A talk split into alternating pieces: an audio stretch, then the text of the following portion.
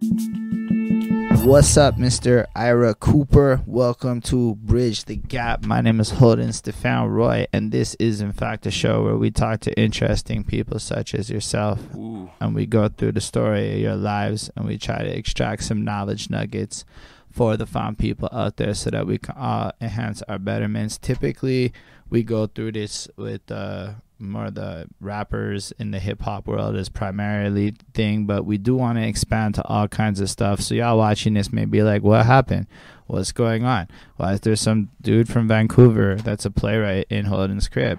Fair enough. These are all valid questions. Where, um, in this case, he hit me with an email and said something about fringe festivals and whatnot, and I was like, that doesn't sound boring. and here we are on some impromptu last minute stuff. What up, everybody? Anyhow, uh, to get everything started, we're still going to run through the regular format because you do do the singings and has the musicals. So my Yeah, yeah. opening questions still going to function correctly. So, in order for everything to make sense, what I need you to just do is tell us all a little bit where you were born and where you start off your life.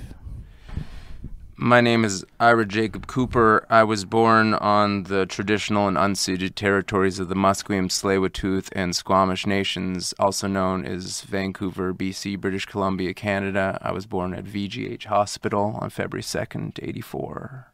Is that, is that That's dope. That's a good okay? start. Sweet. Okay. Dope. So I'm gonna go to Vancouver uh, Yeah. Island, uh, the island or the city. I well, I was born in the city of Vancouver, but I've Mm. now moved to the island. Okay, so you're out- you started in the city because Yeah. even from Montreal, I wasn't aware at first that those were separate things until at some point I learned they were. But um, so with that, uh, my, I do have an opening question. I like to ask everybody. It's a bit of a story, and when it lands, you can kind of take it in whatever direction. It all starts out with my girlfriend. She washing the dishes one time. She's got her phone open and she's playing that Black Eyed Peas song. The I got a feeling. Mhm. Ooh, she's vibing, she's dancing, she's doing her thing. I look at her and I have this thought. I'm like, when in the fuck did this song become chores music? Because like if you think about this track and you run it back 10, 11 years, it's middle of the night, club banging anthem, everybody jumping around doing their thing. But then you run it like 10 years in the future, you know, the song doesn't change at all because it's a song. But we as people change so much that the context that this song goes from being the celebration moment to the song that we put on when we super bored doing repetitive work and wishing we were in that celebration moment. It got me thinking about the 20 year olds and how they are clubbing and drilling and doing all their stuff and they do not know that they will be washing the dishes to this kind of music one day and it's the future soundtrack of their chores. They don't know that when I heard Pop Smoke, I started washing dishes and vibing to Pop Smoke in the shower and all this other stuff. They don't know that that's how the cycle of life goes. And I say all this because as people involved in music and whatnot, we go on these journeys with music and it evolves and it changes so much throughout the different phases of our lives. And um, so often, when you do watch interviews and you do hear people talk about their musical journeys, they always start at this like adolescent phase. Like, yo, I got into rap when I was 12, or my first favorite songs when I was 11, and I started singing. And it's like, that's cool, but that's not really like the beginning of the story. Like, there's a good chance that when you popped out in Vancouver in the hospital as a little baby, there was a song playing in the room. You might not remember it, but there was something being absorbed by you. Like, I could remember being like five years old up in the apartment in Montreal, and yo, my dad had these gray boxes all over the room. There was the amp and the preamp and the tape deck and the radio and all these wires going out to the little ghetto surround sound speakers that we had going in the room. Uh, he would bust in his little Led Zeppelin tapes during the daytime, and at nighttime it would be like the MC Mario Club mix and things like that coming straight from the clubs of Montreal. And my mom's was more like discos and musicals and Disney's and all this whole other vibe. And uh, yeah, it got me realizing that that stuff kind of influenced and impact me to this day almost as much as anything that I liked when I got into music myself because I had no choice on what I was listening to back then. So I was hoping, Mr. Ira, that you could run us all the way back to being the youngest person you could remember and tell us a little bit about what it sounded like to be you growing up before you had control over the music. I think the first song that I remember is Layla. Uh, yeah, I think that was the first thing. My dad was a is a music teacher, and he used to teach out in the studio. and so I would hear like really bad covers of everything from the 80s and 90s because my room was like really close to the garage where he was teaching at. Um, I mean, I also heard some cool stuff because he brought in like back in the day he he brought in Whitesnake and Loverboy and he like did some vocal lessons with them and that sounded good. But most of the time it was like like Tina Turner and like and then he would sing and he's got a good voice. So i remember that. Uh, so that's that influence. And then also i went to a jewish camp. So i had a lot of like songs drilled into me that i didn't really have a choice to learn like about camp which was like songs where it was like the translation from hebrew is like uh, you're on an island we don't have enough water for showers but we got food You know, welcome to camp miriam Bro, I kind of relate to that shit. I did one year of Jewish camp when I was a kid. I went to Camp B'nai B'rith, and I will never forget how they'd be like making us sing like uh, like something like Buddha Kata Denoi, whatever. We give Oh, thanks to. God for bread, and we'd be like these fucking prayer camp songs. Yeah. See, we didn't do the prayers. We were like, we were like pretty um, neutral on the prayers. It was like pretty open. We like had sessions about like, does God even exist? Like they were pretty, and most of it wasn't religion. Most of it, I mean, most of it was like just a bunch of horny teenagers kind of shoved in, on an island and like forced to figure out what that all meant. Yeah, and that's uh, that's sounds like, like, yeah, birthright. What? That just sounds like birthright. Yeah, no, I went on something like that that was connected to my camp that was called MBI, and we all went. There was 160 kids from all over the U.S. and Canada, just shoved onto like five buses, and hormones raging. And we were like, "Whoa, these Americans are way f- farther advanced than us, and we don't. We're scared of them because they know more about sex than we do."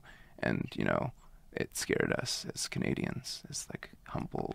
That's fucking hilarious. Because if you do run shit back up to being like in the '90s and whatnot, Canada was a little bit back on media and Yeah. stuff, a little more conservative, Yeah. a little less out there. Wasn't Yeah. the same as nowadays, where they're basically the same countries. All I'm saying. Yeah, yeah, no, I remember. This is true, and like, my like, if family didn't know. Like, I mean, one of the first thing, albums I got was Westside Connection, uh, and I and I bumped it in my car. So yeah, before, sorry, before I, all sorry, of I that, skipped over. let's let's yeah. jump back Yeah, to like jump- when you were young. What did your so your what did your parents actually listen to outside of like the teaching side of it? Like, what if you guys was in the in the car? What were they bumping? Uh, Pointer Sisters, uh, Teddy Pendergrass, uh, R and B, soul. Um, yeah, my dad loved that sort of stuff. Sam Cooke, um, uh, Gloria Gaynor, um, that sort of world. That was kind of what what what I was brought into. So R and B. So you was all listening to that. And at what point does music become more like a focus for you? Or outside of that, did you have other passions as like a little one? Let's say like before ten. Before 10, uh, I mean, I got introduced to hip hop by my neighbor when I was four and a half um, because he was three years older than me. So he listened to KUBE 93.3 FM out of Seattle. And I was like, oh, what's this? And he like, Say what you got like the American radio like that. yeah, he like somehow made it over and it was like pretty grainy and we would all like stand at the top of the hill and be like, yeah, yeah. And go on Keith Sweat uh, and stuff like that. Like, and so I was introduced to that stuff. And so when music became mine, it, like where it kind of shifted and I started to, Lil Ira had his own passions. My, my original passions were, yeah, early on, before 10 freestyle, because I had a, that friend uh, I I wanted to be a paleontologist. Hey, that's dope. It didn't have. I then I got a book on it, and I didn't want to be a paleontologist anymore. I totally respect that ambition. I feel like a lot of us had that experience. We got the book, and then we were like, "Oh, this involves like a lot of a lot of boring. yeah." We're digging. We're like sitting in a desert, and we're just like digging. Plus a lot of reporting. Yeah, a lot of writing, a lot of like A lot of jargon terms. yeah, yeah. Not as is. It's not. It's not Jurassic Park, apparently. Nah, th- that that would be lit. Or it doesn't. It's not like. Or for me, Land Before Time was pretty lit. I could talk hit. an hour for that about that. but like when you were young, because like you end up going on to being now in like musicals and stuff. Were you like interested on this like play stuff back then, or was like movies and stuff a big fascination for you? Yeah, yeah. So I, I guess like a big fascination for me was, um, yeah, I got into. My parents uh, sent me to sent me to a community center, and were like, hey. You take this acting class at a community center, so I did that. How old were you? I was uh, four, and so So four, you're being exposed to the whole damn world. Yeah, four was a big year. Then I got my dad's camera at four and a half, five, f- five, five and a half, and then I started making stop-start animation films because I couldn't hire any actors. So I used my Lego, and I had an old camera, so I had to record, and it would record for way too long, so I'd have to rewind, pause, record, rewind, pause, record, because it just like yeah. Yeah, I heard of people doing some wild shit with like stop, pause, mixtape shit, but I ain't heard of anybody making Lego stop animation movies in like what the eighties. Oh yeah, yeah. That's what I did. That's was that was my jam. That was my jam. Like you, you're like a few years older than me based on that. So like I'm like alive now, just coming out, and you're already making stop animations, but you're not Yeah. even like like that's real young. You're not even in school yet. No, no, I was like, uh, yeah. I mean, I wasn't. I, I. don't- It's not. It's not like like if you saw them, you'd be like, oh, that might have been. Bro, you're saying you're uh, like y- these days, if a four and a half year old can be doing anything, they could be getting rich. Yeah, I didn't. I didn't put those. Like it was just like. I mean, it's kind of like the the theater. It's like just allow allows. You don't even have to like. The difference between film and theater a lot of the time is that you don't have to have the the budget. I guess you don't like if you're in a place. You're like. You know, you make a little scene with the the Lego, and you're like, oh, I have a whole world now. Like I got a world, and whereas, and that made sense to me. Like a little kid, I was little. What can I control? I control these little guys, and I can make them move. And That's wild, still is man. I, I just think it's impressive when I hear the innovations that little ones get when they get access to technology because it's not that different than giving a kid a phone today. no, no, not at all. No, and I mean, I'm a teacher too, so I see mm-hmm. little ones like with with iPads making mad films. Yeah, it's dope, still is. But you was doing it before it was viable, and most of us had access to any of this shit because you guys just did. Yeah. And so you you uh, pursue that, I guess, throughout your childhood. Yeah, yeah. I kept uh, took acting classes and uh, did the whole like try to get an agent, try to try to. I went. I Like acted child acting agent stuff. Yeah, yeah, yeah. Like I, I was really into it. It like grades, it's shifting ahead to like grade seven, so I'm like 12, 13. Uh, yeah, I tried to get an an, an agent, uh, uh, and because I was doing musicals at school, or like yeah, I did Fiddler on the Roof, which is the most Jewish musical, and all my family have been in it. My dad, my uncle, we've all played parts in it. It's it's kind of it's kind of stereotypical, but it's funny. Yo, it's a Yeah. family tradition. It's a family tradition. If I'm not mistaken, with Jewishness, as long as it becomes a tradition within your own family, it overrides actual Jewish canon. Yeah, to- totally, totally. So we now it's like your family has to do this play. It's, Yeah. it's tradition. Yeah, yeah. My sister's gonna have a kid. I don't know, soonish, and uh, they're gonna have to be in Fiddler on the Roof. That makes total sense. Shout out to my my nephew or niece that's not born. So y'all doing this through like school, or is there like also other extracurriculars or like community stuff that's going on? Because I don't know a lot about Vancouver, but you're making it sound more Hollywood than I'm used to. Yeah, I mean it's Hollywood North, so we've got uh, yeah. There was this lady named Tarlington, Carole Tarlington, back in the day, and she ran this program outside of school. And I went, would go like on the weekends to Tarlington training, and we would have classes. And then there was some stuff in school too, like I did, but I did like both. I did like outside of school and inside of school because I just like couldn't get enough. I like wanted to create and I wanted to be on stage and I wanted to like not be you know i was also kind of an outcasty kid and it like centered people they like kind of had to watch me because i'm on stage so i like found it as a perfect outlet for that Were you like writing your own plays and stories and things like that, or was it more like focused on the acting? back then back then it was more more focused on the acting i would say i mean i wrote those little film things but i didn't start like writing writing till till high school i would say So you just got like a whole bunch of acting lessons as a kid, and Yeah. then took advantage of whatever acting opportunities appeared. And y'all are filming this, creating a little portfolio and stuff at the same time. No, I had no idea what to do. In fact, I was like kind of pushing against the system, and like I was like, no, I'm gonna make it on my own. I don't need this. But I was just really scared. I didn't want to. I was really scared of the whole acting. I like loved it, but I also was like, I just want to. This is a good level.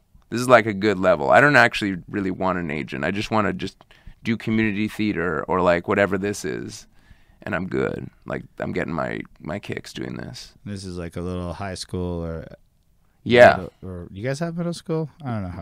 Uh, some some places have middle school. I went to just high school, grade eight. They just jumped me into like eight to twelve. So grade seven is not high school. No.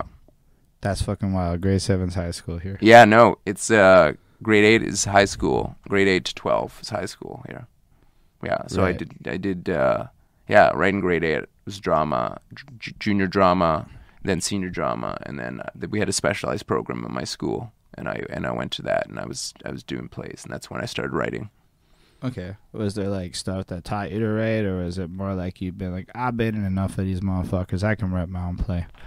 I uh my first thing that I tried to write was I, I like watched uh you know I saw Grease and Hair and I was like Hair is dope Grease is um but like Hair is dope and I was like I want to write I want to write something like that for my generation. Oh, I also was obsessed with Rent, that musical Rent and that South Park makes fun of.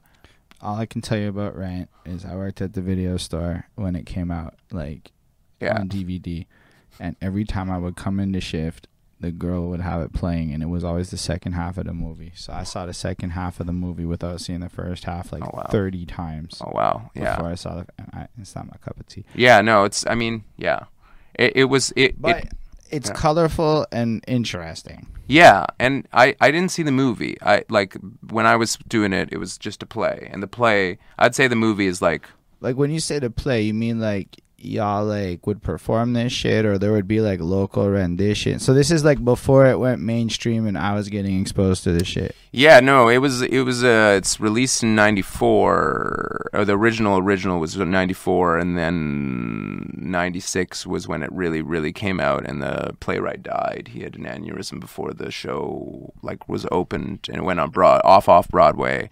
And it becomes usually what it becomes is becomes a CD. So before it becomes like any sort of movie, it, they release like a, the original cast recording of it.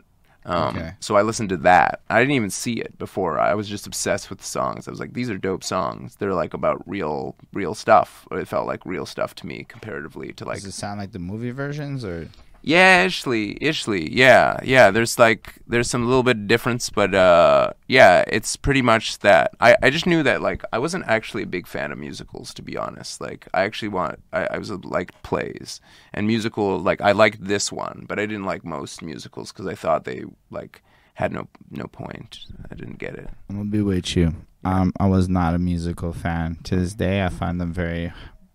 Tenacious D and the Pick of Destiny was a very helpful Yeah. musical. Yeah. it was a very helpful one to help me understand that musicals could be in other genres of music than show tune. Yeah, And then I realized I don't, I'm not a huge fan of show tunes, which is yeah, the issue with musicals. I find. yeah. but that's me too. Yeah. They're fine. Yeah, they're fine. They're totally. I can agree with that. They're they're just fine. They have a place for some people. A lot of people. Yeah, you know, people that love this shit love this shit hard. yeah, Though I would go see the Alanis Morissette musical. I had the chance to. I did not, but I'd be more open to that one Me than too. others. me too. Yeah, yeah. So yeah, I, I wrote a mus. I tried to write a musical. And at this point, what kind of music do you like then? Oh, are you like doing singing and are you like performing music in any way, or is it more just by virtue of the shows you're singing and shit? Like now, now. No, no, like back Oh, back then. Back then, I'm singing because of the shows that I'm put in. Um, and I'm, but I'm writing because because uh, the the freestyling just wasn't enough, and I realized that I wanted to tell. You know, it's, it sounds like a, a like a typical thing, but like I wanted to tell some stories. I had some stories to tell. I got a story to tell. And you said you, the freestyling. You were, when did you start freestyling? Ooh, like I would say uh, 10, 9, around there. Yeah, because I had I had um, a camp. Uh, I went to the same camp as Seth Rogen, and uh, he uh, he ran this like interest group. He also went to school with me. He was my lunch monitor. It wasn't very nice. Seth Rogen was your fucking lunch monitor. Yeah, yeah. He also like one time told me like because I was an annoying kid, and he made he made me pick up like thirteen hundred pine cones, and I did. I like went and then I brought them to him at the end of like the day at camp, and I was like, "Here's your thirteen hundred pine cone. What next?" Like just to be so facetious, and he was like, um, he, he sounded like that back then too.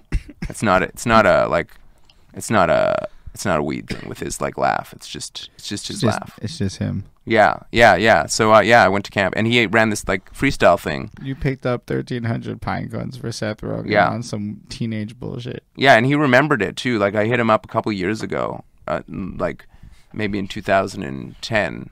He p- posted a picture of him on Twitter that was like him with like some like blonde hair that I remember. Like he dyed his hair blonde, and he was like, "Hey, rem- hey, this this is me, like from back in the day." And I was like, "I remember this Seth Rogen, love Mister Informer," and he was like, dude, I still talk about that story all the time because I used to perform Informer by Snow at camp. I had memorized all the words. And Seth remembered this because he also did stand up at camp and nobody thought it was funny and but people thought it was great. The Informer was great that I did. Yeah. So you outshone Seth Rogen. Yeah. Once upon a time. Once upon a time. But he made you pick up pine cones, so it's kind of even. it's kind of even and he also became like a superstar. So Facts. Seth it's kind of still pretty- uneven. It is pretty. He is pretty like big out there. And then he went on to do that like super noble speech in front of Congress and Yeah. everything. Like he be doing things that Yeah. are like good for Yeah. the world with his position. Yeah. Yeah. I, I mean, unless something bad comes out to this day, I still think it's a shout out Seth Rogen. Yeah, I shout out. Seth Rogen. I Hit like me up. a lot. I mean, at least when I was younger and a lot more Stone Stone, his movies were wonderful. Yes. Yes, they were. I was definitely the right age for that. Yeah. But um, so you went to camp with Seth. That was like a lot of years, or was it just like a like was he like in in your life for a minute, or was it like a couple of years? well, he was in my life. Uh, so I went. I mean, he was in my life through all elementary school. He's a couple years older than me, so all throughout elementary school, I went to school with him. That's wild. Still, And so then he went to camp every summer at the same camp as me. So I don't know, like for five, six years, he went to camp. Maybe, maybe, maybe less, a little bit. But that's it. Like, that's that's wild, man. Just to think you could be around somebody like that, and now they're like one of them superstar types. yeah, yeah, I didn't like him at all back then too. Like, or maybe I did not not like him, but he was a bu- like he was one of the bully kids. So fair. And now he uh, plays that guy in movies. yeah, now he plays that guy in movies. Yeah. Um. So yeah, so you basically ran through uh, the camps. You you kind of did all of this play stuff. You start writing your stuff in like Yeah. high school, teenage years, and then do you actually get to perform something you wrote at that point, or is it just kind of No. in that? No. No, no, I, I, I, I hid it. I didn't want to release it. I wrote a lot. I wrote this musical called The Bell, and it was like uh, about. It was basically a ripoff of like, let's pick all the characters in high school and make them like one kid was gonna be the hip hop kid and one kid was gonna be the goth. Like I just built a bunch of like stereotypical kids, but that of people that I knew, and I just put them in the these boxes and it was kind of a way for me to write hip hop because I wrote this one character more than any of the other characters. Like there was all these other characters in different musical genres, but mostly I just wrote for the hip hop character. But I, I mean, I still remember some of the songs. Like some of the songs are still in my head, um, but I never performed them. Like I never did any. I like I would perform them at parties. I'd get I sit at the piano and play my my janky piano playing, which because I'm not a pianist at any level or any instrument player at all. Um, yeah. So, but you can dabble. I dabble. Yeah, yeah, That's important stuff, I suppose. If you're gonna write a musical, is to have at least the top level. yeah, yeah. I've got the dabbling. Yeah, I, I there's music in my head. It just doesn't translate to me playing stuff. Mm. I've had to be a producer pretty well though. Yeah, Not like the engineer kind of version, but more the tell the engineer what to do kind of version. yeah, yeah, yeah. Understood. So like, what happens then after high school for you? After high school, I uh, I go to I go to university. I do a couple shows outside of high school, but mostly I go to university for theater, and that takes me like to 2000. Which university? I went to UBC, University of British Columbia, uh, the theater program there, because there's the there was the hardcore theater program, and I felt like I was kind of ready for it. The Studio 58 at Langara College, they've got this like intense, and I'd gone to a bunch of adult classes after high school, like you know those type of theater classes where you like cry, like you're supposed to like really, it's like. um me, uh, method acting, like Stanislavski's Right, right, method right, right. acting. And so I went to a couple of these schools and like cried a bunch and g- got angry at inanimate things that I was pretending were blah blah blah. Uh, and uh, then I went to then I went to the Studio 58 audition and actually literally ran out of the audition. Was like, I'm this is too freaky. And so I went to UBC and tried again, got in that program, and then did, did a bunch of plays there. And just still didn't write anything, but did a bunch of plays. This is the early mid two thousands. This is yeah. This is takes you from 2000. I graduated in 2002, and so 2004, 2007, I was in the UBC theater program, and uh, yeah, I did a bunch of plays there. Got to flex my comedy muscle, and I also got to create a bunch, a bit. Uh, we did a show called Diary of a Madman, which went to the Czech Republic to a Setkani International uh, Theater Festival. Does that mean you guys went to the Czech Republic and did your play? Yeah, Like you guys went on tour, or not on tour. You guys got invited out to do the show. yeah. Trying to equate this into concert terms. Yeah, yeah, yeah, yeah. We got invited to do the show. Yeah, yeah. We we did three shows in one day in Brno, Czech Republic. You had to do the show three times in one day. It was terrible. that sounds like.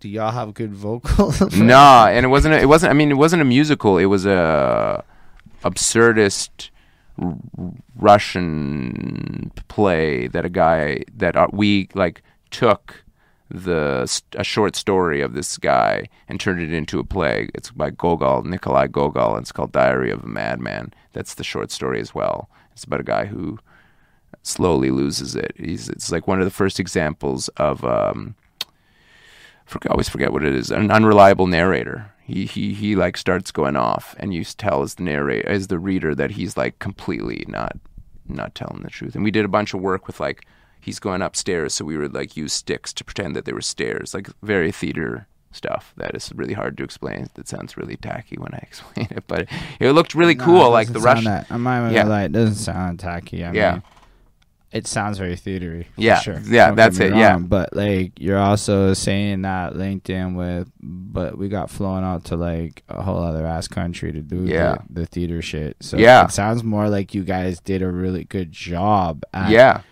this waving sticks around and stuff. Yeah, I think I have been pos- I think like when I talk about theater, sometimes I'm like, oh man, I'm I'm talking about theater. People are gonna imagine this like people with like jazz hands and like and and and sequins shirts and and such. But uh, this was like, Possibly a little bit, but not like fully. yeah, I also just picture a bunch of like church moms and stuff in a like basement also practice like yo theater has kind of been exploited by TV to mean a lot of different things. Yeah. now. yeah, yeah, yeah. So we got invited out to do the show, and uh, yeah, then I then ninety seven no two thousand seven I graduated, and then I started working in in theater, um, in different places. In in What does working in theater mean? it means being hired to, to and getting paid to to do theater, which is Is that like as an actor or like as a tech or Oh. like because I know there's multiple angles and aspects to what working in theater can mean. Yeah, yeah, yeah. So I got I got a job doing I, I got a job in Nelson, BC, which is like interior BC at a theater. I was at a I was at a bar and I was uh, I, I I met somebody who also was at a bar and they were graduating and they were like, "Well, I'm going up to Nelson to do this show about Charlie Chaplin." I was like, "I love Charlie Chaplin. Uh, how do I get involved?" And they're like, "Well, we're looking for an actor." And I was like, I, I, I'd love to be a part of it. And they're like, we're also looking for somebody to do a little bit of writing. There's a scene that's missing. I was like, I will write that scene. And so I acted in it and I, I wrote that scene. And we also did another show called The Complete Works of William Shakespeare Abridged. And I was in that as well. That's wild. And you're getting paid now to do these things. I was paid to do that. Not a lot, but I was paid. Yo, getting paid to make art's getting paid to make art, even True if it's not a lot, because a lot of people don't get paid to make art. Yeah, and a lot of people just be like wildly paying to make art. Yeah. So Yeah, yeah, no, it was it was mind blowing that somebody was going to pay me to do this. I was like, really? I'll just do this for free, like legit. And uh, yeah, it was amazing. it's probably better to get paid though. Yeah, it was it was better to get paid. I could pay the rent up there. And- So it was like enough to like pay the rent. yeah, yeah, it was enough to pay the rent, and it was enough to like buy some food. That's fair. So like you still maybe want to work, but you can get away with part time. Yeah, yeah. I well, I mean, I just I just did theater that summer. That was like Oh, say word. I was a, I was that's was paid enough. They had a grant, I believe, so they Shut paid me enough. Canadian grant system. Yeah, Yo, are BC grants any good? Because that's where like it gets different, right? Because Quebec grants is wildly good, and we're just wildly uneducated at getting them. But Quebec is actually ill with grants, so I don't know if BC is actually good with grants. they we have a bunch of grants, but it's tough to get grants. It's tough. It's tough now to get grants. There's not like you gotta you gotta be in a club or maybe not in the club. I mean, I I shouldn't say that. I don't know how it works, but. I'm just making up stuff. I mean, I've got a neighborhood. I got a neighborhood matching fund. That's that's to my name, but I've never gotten a grant. There's a neighborhood matching fund. Well, uh, I applied with a project that I'm working on now, which is a VR travel sort of project. Um, and I applied to this thing that's run by the Vancouver Parks Board. And they were like, hey, um, we're looking for artists or anyone who wants to do things about uh, nature. And I was like, we have an episode about a park. Does that count? And they like were like, yes. And I was like, I made a request of Bro, how you much. know what? The way they reacted is probably like nobody applied. It's true. That's actually. I mean, they didn't say that, but it felt like that. They were like, "We don't It's really like, understand I what live you're." in Quebec, right? Yeah. And Quebec made English videos about grant applications being like, English people, please apply. And I'm like, that's not the narrative I've been fed. like, wait, I can get grant money? Yeah. That's the opposite of what I thought. yeah, yeah, yeah. No, um, that's dope. Maybe I should move here. Uh, The one thing I can say is English is weird in Quebec. yeah, yeah. I've heard. I hear. I am hearing currently. It's weird. Like, I would not move to Quebec. I yeah, would- I think that was just like a one. That's like I would come for the grants and not. It's where you. That's why you take your project and you partner with people that live here already, Yeah. and they can be legit. Because yo, you don't have. It's remote work life now. You Yeah. know? So you just Anyone shit. want a partner? Actually, yo, people don't even. Just wildly, that popped into my head. How many of us have never thought about doing cross provincial provinces just to maximize grant applications? that sounds dope. Right? Like, wouldn't that unlock more provinces? I don't Yeah. know how it really works though, so don't quote me on this shit. I'm just spitballing ideas. but- Yeah, I like in it. theory, if two people live in two separate provinces, then they, in theory, are able to leverage each of their provincial governments. Wow, maybe we've just come up with something. I don't know. I'm sure a lot of people already know about this shit. All the people who get grants. Yeah, those people. Yeah. So I've never gotten a grant, so I don't know like how how it works. I, I mean, I've applied for a bunch of grants. You gotta be real specific. That's what I understand. Yeah. Your project has to like make sense in the sense that like so I have a project where I think I can get a grant. I'm like, okay, I'm in Montreal. Nobody can tell me how many English rappers there are. What if we just document it? Now that's an actual research project. So if I get a research grant where the end result is this website that increases the touristic output of Montreal, that's some like grant shit Yeah. because you can like tell this whole ass story that ends in and it helps you montreal Yeah. slash quebec slash tourism slash Yeah. thing at the end and Yeah. um or like if you're doing local community shit is like if it's a $5000 grant are you spending $5000 properly and it's Yeah. like it's that it's that kind of shit where it gets really like the person who puts together the best case wins the grant Yeah. Yeah. Yeah. I just basically haven't. hire the grant writers that's what i've been learning Yeah. Yeah. I was like, okay, so if I pay you five hundred dollars and I get fifteen k, Yeah. Yeah. That's what I gotta do. That's that's. yeah, I know I'm not thrilled about that world either, bro. I'll be looking at all this shit, but that's what it is. It's like it's because your choices really, really are you're gonna run that shit for the next three months, or somebody else is gonna do Yeah. that for you. Yeah. And that kind of time is not free usually if you want to get results. Yeah. That's true. Yeah. But that's fair. So like, so basically, you're running your early twenties, getting paid and getting inspired off of art at Yeah. the like very beginning of your career. Yeah, yeah. Yeah. Yeah. That must have been like hella motivating.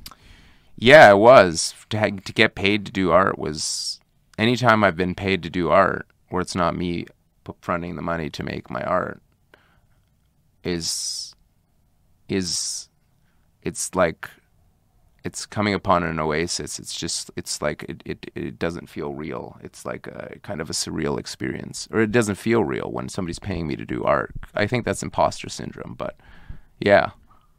Yeah, I totally get that. I got paid to rap for the first time recently at a show, and I'm like, Mazel tov. I was like, gonna do this for free, but you gave me money to do this shit. Mazel tov, yeah. Wow. I appreciate that, but like, it's still, it's I get what you mean. Like, it's weird, but yo, right off the jump to live off for a whole summer, that's like a next level experience. You must have been like the cool kid. I felt like the cool kid. Like Or I, is it like the newbie in theater though? I mean, I'm still considered an emerging artist by all these grand. Speaking of grand forms, I'm still an emerging artist, and I don't really get it. So I, I was a newbie, but I also felt like a cool kid. I didn't think about the newbie part because it just felt like I was invited in, mm. and I was writing. I think I think the writing aspect changed things because I was like not only just acting on stage, but I was like. I wasn't just like the the the cream of the, on the top. I was like the ice cream. I was like Right. the, the legit ice cream.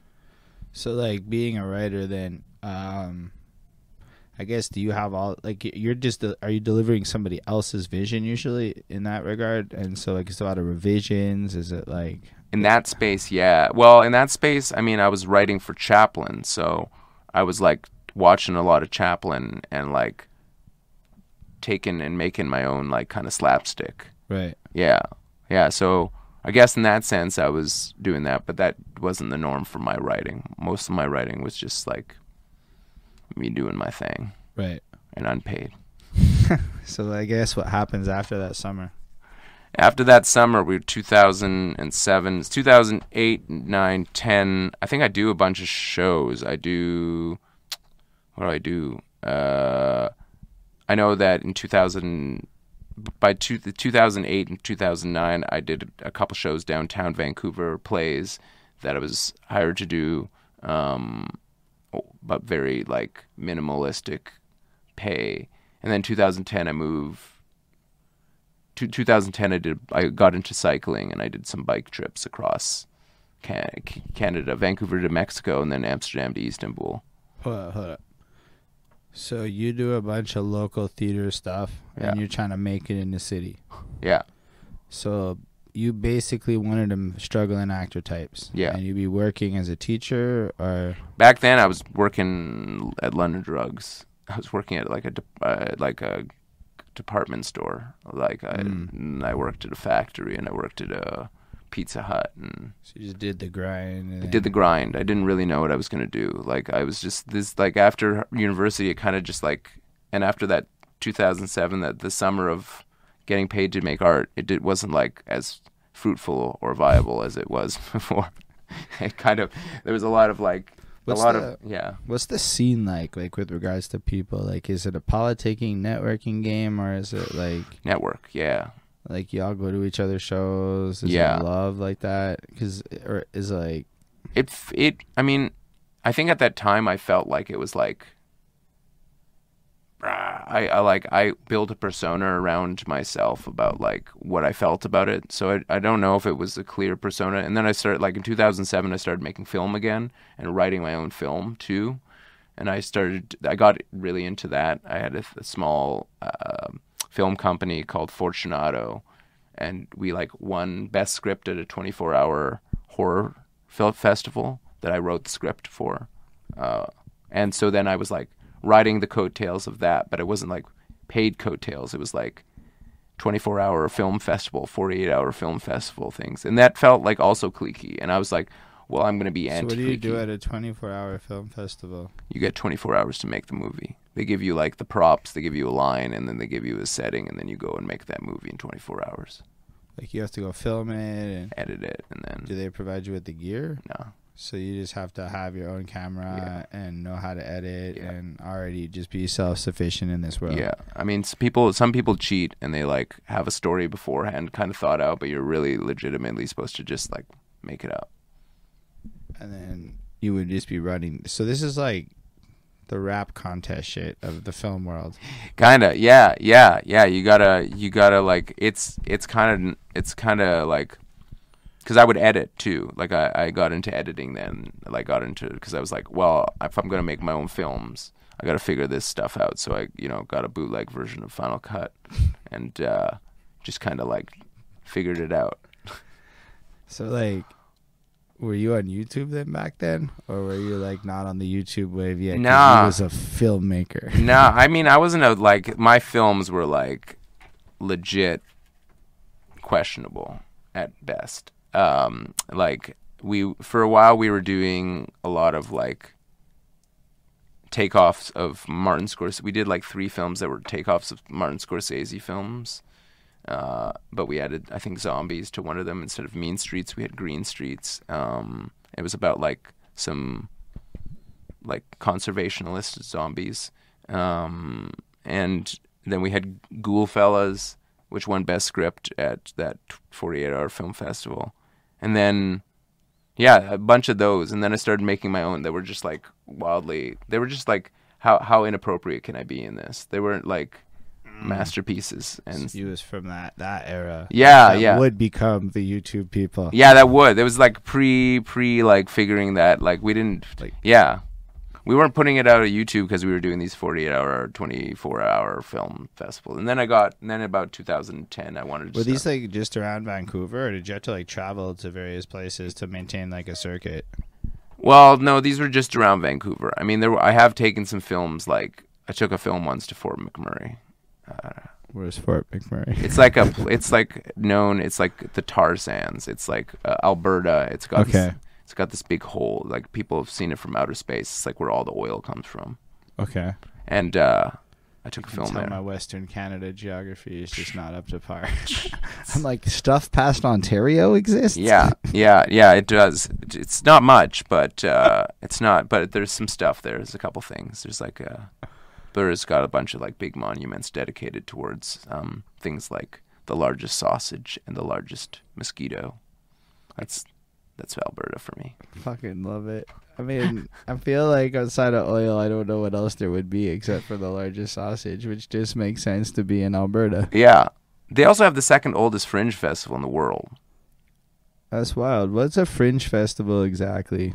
Fringe Festival started like back in I think '58, and it was like I think it started in Edinburgh, and they were having Scotland? Yeah, yeah. So they were having like a festival there that was like theater festival, and a bunch of other artists were like, "Hey, we didn't get an invite to this, so we're gonna have our own festival outside of the town."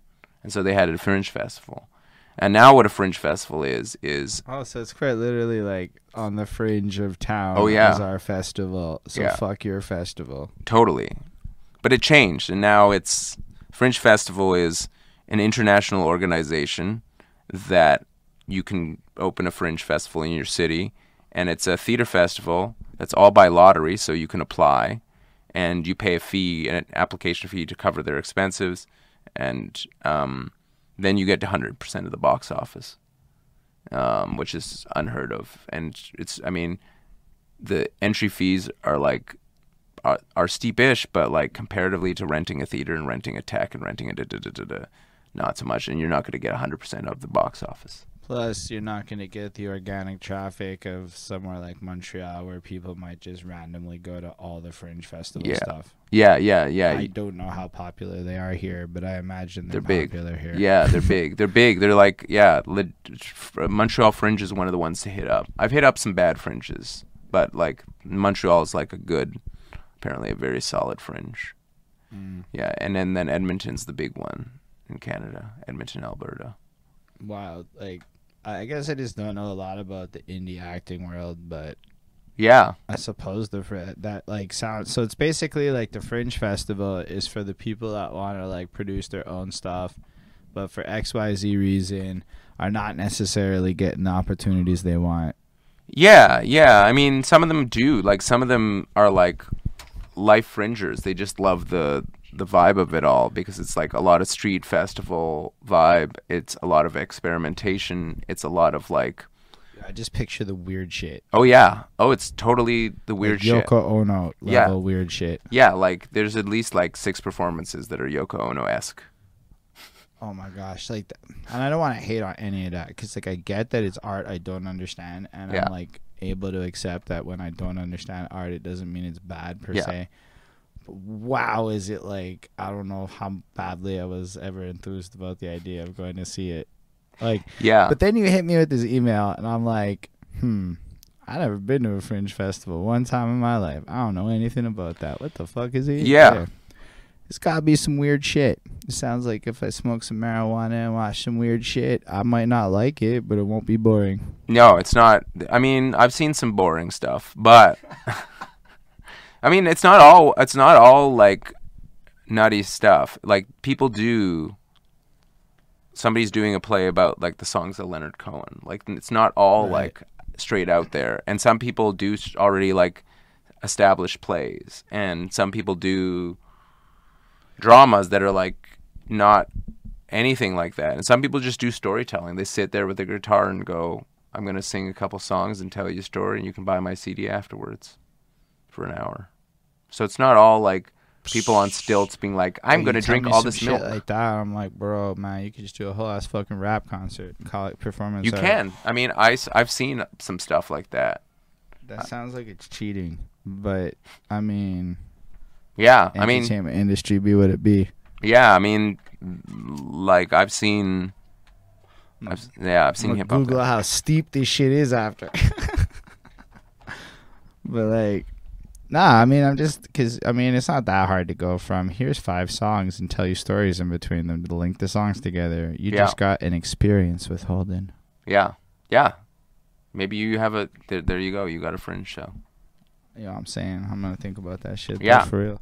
Yeah, you live in the city. You live in the city. You got a good fringe. Yeah. Honestly, though, it's more like I bet that as a independent music person and a dude that's hustling plays and musicals and whatever music you do, also, it's the same fucking challenge, right? It's like, what are you actually gonna do with your career to be in- interesting? So let's say I'm facing a situation where I can't necessarily do some of all the projects I want on some city limitation shits and blah Yeah. blah blah. Then maybe there's just ways to be innovative. What if I end up with I don't know how much time you get in a fucking theater and I can do what the fuck I want with that time. Yeah. Yeah. I mean, it's a platform too. Like it's a space. It's something. It's ex- it's it's like I wouldn't say it's 100% ex- accessible because it's still privileged still to get a space like that and still put up that that front money, but it's more accessible than other things and it's a good ability to like it's a it's a platform. It's uh, I mean, I wouldn't I mean, I could produce my own shows, which I've done with my theater company, but it's not the same. It's not like the same. I, I like already have people, as you said, like they're already like fringers, fringe heads, or whatever you want to call it. It's them. like fuck that shit, bro. It's a fringe show. I'm there. yeah, totally, totally. People just show I'm up. not hating. Those people are dope. Go buy the man's tickets. Yeah, Mr. Coffeehead. Yeah, yeah, So so I guess um you said in 2007 to 10ish you start also getting more focused in movie production at that point. So I guess short films and Yeah. that kind of stuff. yeah, YouTube videos that aren't on YouTube is what Yeah. I'm picturing. yeah. Um so I guess around 2010 does it evolve in some way for you? Yeah, in 2010, 2011, after like I started making films for a while, and then I started writing my own my own own stuff that was like more thoughtful. I guess I like put some thought, and a lot of it wasn't being produced. Classic getting older syndrome. You're just like, hmm, what can I do with this medium now? I've already made s- films about poop. I understand. So I put the poop down, uh, and I picked up uh, the thesaurus. Um, yeah, and I started making films. Like I made a film called Thoughtful Dead. Uh, it was about a zombie that could, so for some reason, could think, and then played around with the idea of of that. uh, which kind of sounds like the Canadian film Fido, which was also about a Canadian zombie. Um, yeah, and then I just started making some films that were like, oh, I can address topics in this, and that kind of leads me into my first play play that I produced with Spec Theater, which was formed in 2014, and then I yeah did my first show. So how do you form a theater company? Well, I don't know how you form a theater company. I know how you form Spec Theater, which was get three people in a bar, have a couple drinks, and be like, "Wow, none of us are hired. Do you want to make a theater company? And do you want to like push more women's roles on stage since you know there's just a bunch of a lot of white dudes on the stage?" And these two women were like, "That sounds pretty good." And so we started writing. Uh, then we started Spec Theater at uh, the St. Augustine Bar on Commercial Drive. So you found a venue and put on plays. We got well. Actually, we just started with well, yeah, no. We first we found a venue. We found like a basically a hole in the So wall. you found a venue before you started putting on, like before you made plays. No, no, no, no, no, no. That was this round. This this round of playwriting for this fringe. That's I So that's what you did this time. But that time you guys wrote the play. wrote the play. I wrote a I wrote a play, and then I went through an editing process with them because I wanted I wanted to do things different, collaboratively, in the sense that I wanted to like write the sh- original show, but then do this complete editing process with them to the point where they like deleted whole characters and uh, yeah. So I wrote a show called Sid, and it was about um, dissociative identity disorder in the downtown east side of Vancouver, uh, the opioid crisis. Um, uh, what was that guy's name? The the pig farmer. Um, he was killing people. Talked about that guy. Um, yeah. So I went from writing poop jokes to like writing about the shit of the city. Um, So this is about being in. Is like it sounds like one of them messed up person in Vancouver experiences. it's about it's about this. It was about Sid, who was a real person. Sid McLeod, who used to like hang outside of the the place that I worked when I was working as in the grocery store, and I started talking to him, and I wanted to do a documentary on him, but he passed away, and uh, so I wrote a play about the downtown east side. I mean, I was a west side kid, upper upper middle Bro, class is- kid. okay, Yeah. so the west side is fancy. fancy downtown east side is like where we have like you know the biggest opioid crisis in Canada. I'm not that familiar with Vancouver's Yeah. opioid Yeah, yeah, crisis, sorry, yeah. unfair. Yeah, yeah, it's it's big and so like in 2000 and yeah, sorry, context. 2000 about 2000 they shut down our like big mental health facility and just everyone was just put out in the, the streets and people were like suffering suffering real bad. And so I wanted to write about this and my mom was a social worker. So I uh I mean now that I look about it in retrospect my like my my research initiatives were quite lame. Um, but I tried. I really tried, and uh, you know, I went down and I did a couple interviews, and then I just wrote. Uh, and it wasn't a musical at all. There was no music in it at all. I mean, mostly I didn't write musicals at all.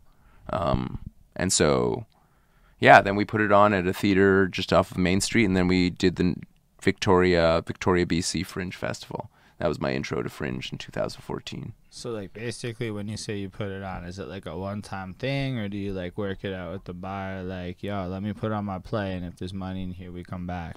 No, you you pay up front for that theater, and then you just go. You just hope that people will show up. And you know, we we made. I was able to pay the actors. Um, I, yeah, I don't know how much. Probably not a lot. So in this case, you're not like acting; you're more like behind the scenes. yeah, yeah. I, I I stepped off the stage, and it felt way better. I was like, yeah, I like this. And uh, I mean, I had a couple lines in one of the audition uh, re- versions of the show that we did, but I was off stage. Right. Yeah. So like you were able to make enough to cover shit. Yeah, and maybe a lot of times I wouldn't pay myself, but I, as long as I could pay everyone else, I felt good. Nah, I mean, if you can pay everyone else, you can keep going. You know, if you're not paying yourself, I mean, shit, you're not losing money.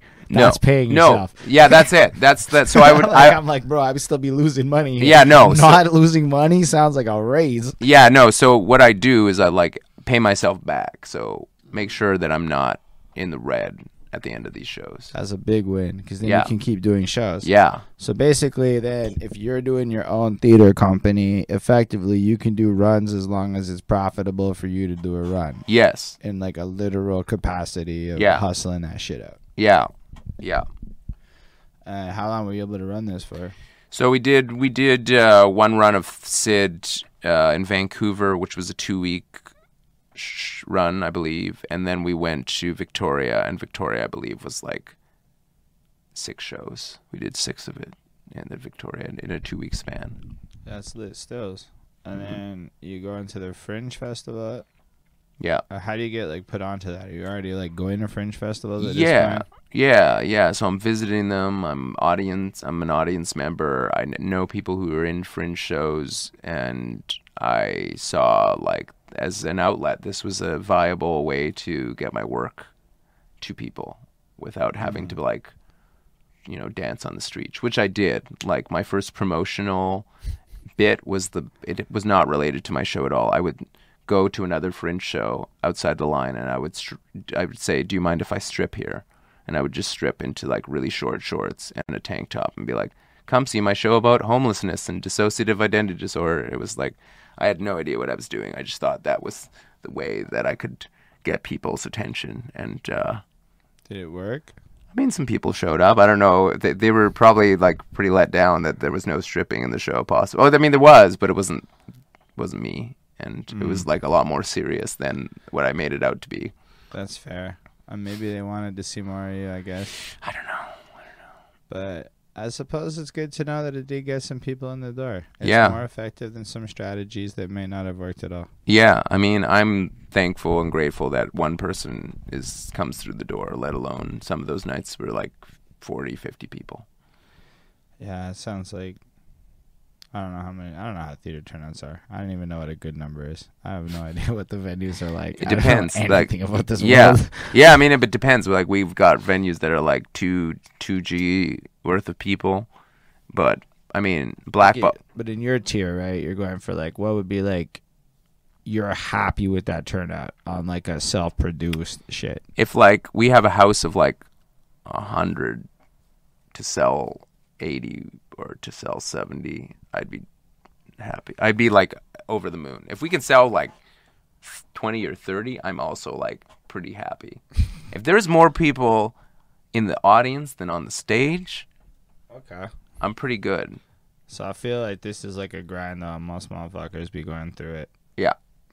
Understood. Because I'm like, I don't know how many plays I go see in my city. I'm like, I'm sure there's plays all the time. My girlfriend makes more of an effort, but I'm like, local plays are so hard to get into. It's kind of like I get why people don't want to go to local rap shows when I go to local plays. Yeah, yeah, yeah, yeah, yeah. I don't, I don't know what it's like here. I know that it's. Oh, they're good. It's Yeah. it's more. I don't ha- like you have to like it. Like you have to know how this shit is, right? Like it's it's not like an easy art form. No. Kind of like how rap is honestly not an easy art form. Like these are things that require a degree of education in the cultures to actually appreciate what the fuck is happening here because Yeah. otherwise it looks like a shitty movie. Yeah, yeah, Like, I don't mean it like to like demean it. I know plays is legit and acting is legit and nothing, but like, yo, it got raised on Hollywood. yeah, yeah. It's got. It's. I mean, it's a whole different thing. I mean, my second show was not a good show. The mm. second show that I wrote was like legit not a good show. So like, so you have to put up all the cost and then have to deal with that. yeah. And knew it like kind of in it while I was like I acted in my second show, which was called Hipstery, and it was like I just wanted to do everything in one show. Like I was like, Like a literal one man show. it wasn't even that. It was just like I want to do an ode to my father in the show towards Three Stooges. I want to I want to get nude on stage in the show. I want to I want. Is this like a thing people be getting naked up in Playland? sometimes sometimes. Wow. Yeah. Yeah, it happens. And so I was like I'm going to do all these things. And it was just like it was like literally entering a, a theatrical hoarder's house. Like there was just too much shit all over the place. Is that like a challenge? Cause like a lot, I find like a lot of times when I do talk to like actor people, it's like always these frame of reference like Yeah. ideas in terms of coming up with creative or like recently I had this experience where I met a guy and he's like uh I want to do some TV show writing shit Yeah. and I, I I'm on some say yes attitudes these days. So Yeah. I found myself in a room where a guy's pitching me the worst slideshow I'd ever seen and shit. But like wildly, it just everything is just described through tropes and shit. And I find Yeah. that so fascinating how like wildly it's hard for a lot of people in the theater community to describe stuff without like referencing just directly something that you have to already know about to understand Yeah. in a sense. Yeah, I mean that's part of the bat- battle for me is to try to make accessible theater to non-theater goers. That's like a jam for me. That's part of my jam. I really think that some that that theater isn't just like isn't just a series of tropes, isn't just a series. It, I mean, it can be. There is a lot of that theater, but it also can just be like, oh wow, I didn't know that this could happen in theater. Yeah, I don't even have expectations for the like actual plays or anything. It's more the way people talk about it. Mm. Like the dialogue makes it almost feel it's like anything that's super jargon heavy is just not inviting. Yeah, And totally. Theater is mad jargon heavy. Totally, yeah, yeah, yeah. But um so you so you do your second play, it's very busy. Um and you like do you have to like deal with press and all this stuff too? Are people like covering your stuff? No, no, they're not covering my stuff. Um, um, but, um, yeah, it's tough. Uh, no, there's there's very little press. When somebody who shows up and they say that they're press, I'm like excited. Yeah, here you go, have a comp, because it's not a it's not a normal thing. Like I'm a small theater company, and the theater companies in Vancouver. I don't want to say that the, it it feel, felt at that time that like there was no in inroad. Like I I like couldn't figure it out. I still can't really figure it out. Um, so it, no, no, no media, zilch, just posters fighting the poster guys, like the paid poster guys, and being like, "Yo, you're covering up my poster," and they're like, "It's my job," and I'm like, "Ah, but I paid for all these posters out of pocket." Look, so you're saying you put up your posters, and then the next man just covers your poster Yeah. with another poster, and then you go back and put your poster on his poster. No, I'm not like that. I just give up. I give up with that poll. I, he's he's won the poll because he'll be back, and he's he's got like sixteen thousand more posters than I do, and I've only got like a finite number. Yo, what's up, Chris Chrome? That's my that's the editor man who just found out that uh, he's editing an interview. um, and he's saying your fit is fucking fire. Nice, Um, Joe. This is this isn't. Yeah, I'll talk about that down the road. It's No play worries, number man. four. So like you run that the base yo, it's not that different than the music industry. I found out that there's a lot of people who I find are the university kids, Uh, because I didn't go to university like that. And then these guys managed to do a lot of festival takeover shit and figured out a lot of stuff. And it's not like shade. It's just they got exposed to grants and certain systems way earlier than I did. They know the right people now because, and then they're like a bit of a club in a sense because they've just been doing it together for so long. So when you're not in that club, you be like, "Who the fuck is this dude?" Yeah, yeah, And then my attitude would be like, "Well, fuck all of y'all. I can go do that shit myself." Oh Yeah. shit, I can't do that shit myself. Oh shit. and then you're like trying to figure out the middle grounds and whatnot, and then you find out, okay, I have to go do the shit they're doing. But yeah, yeah. Like I, I even you mean I like I'm hearing myself talk now, and I still have like that like thought process of like, wow, they're they're they don't let me in, but I don't. It's not like I'm going to ask. It's not like I'm checking in. It's not like I'm. I've like kind of also created that that that realm myself. Like back in the mm. day, I like created the us and them because I was like, Bro, that's do- the Montreal rap problem. Us and them. You just describe independent hip hop's rap like problem. Everyone's like, it's us and them. Like we're the fucking guys that aren't in the club, and they're all in the club, and I can't. That guy's getting an opportunity, and I'm not. I don't know. Yeah. Well, you know, part of it was like shaking myself and being like, you're going to go see theater shows and you go there and you go support. Because, Facts. yeah, because you want to support, not because you want them to see your show. You go there to support them because they're your they're they're your colleagues and friends and and they're they're making art and they're struggling like you. It's not easy to go on stage and like write a 60 minute show, and they're doing it too. That's fair. You're writing 60 minute shows. Yeah, well, yeah, or longer. Yeah, yeah. Sounds like a lot, but also it's not. I don't know. I don't know how hard it is. I've never done theater. I don't know what. I can't translate any level ever, but it sounds like a convoluted mess of logistics. It is. I mean, I mean, I think I think the arts always has bureaucracy and like that that element, and like I I could talk like I don't even understand it. Like I don't understand that that world of it. Like I don't mm-hmm. understand the. It's like dropping. It feels like you're dropping that ball into the plinko, and it's just like coming down the. You don't know what hole it's going to go into. Yeah, and then you start learning more about it, and you just find out it's really boring and easy. Yeah, easy though, just long. Like, just a lot of paperwork. A lot of paperwork sometimes. a lot of reading, jargon learning, and figuring out what the right things to do are, and then Yeah. the right words to write it in, and the right audience, and then this, that, the next thing. Next thing you know, fucking PDF one pagers and shit. Yeah.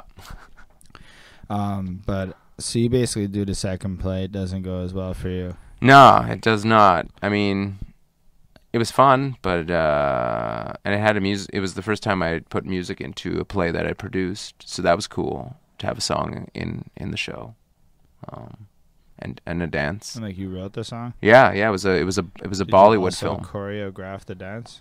No, I had a I had a like uh, a a dude who did some Bollywood dancing choreograph it. That makes more sense than you doing that side. Yeah, yeah, yeah. It was called cultural appropriation.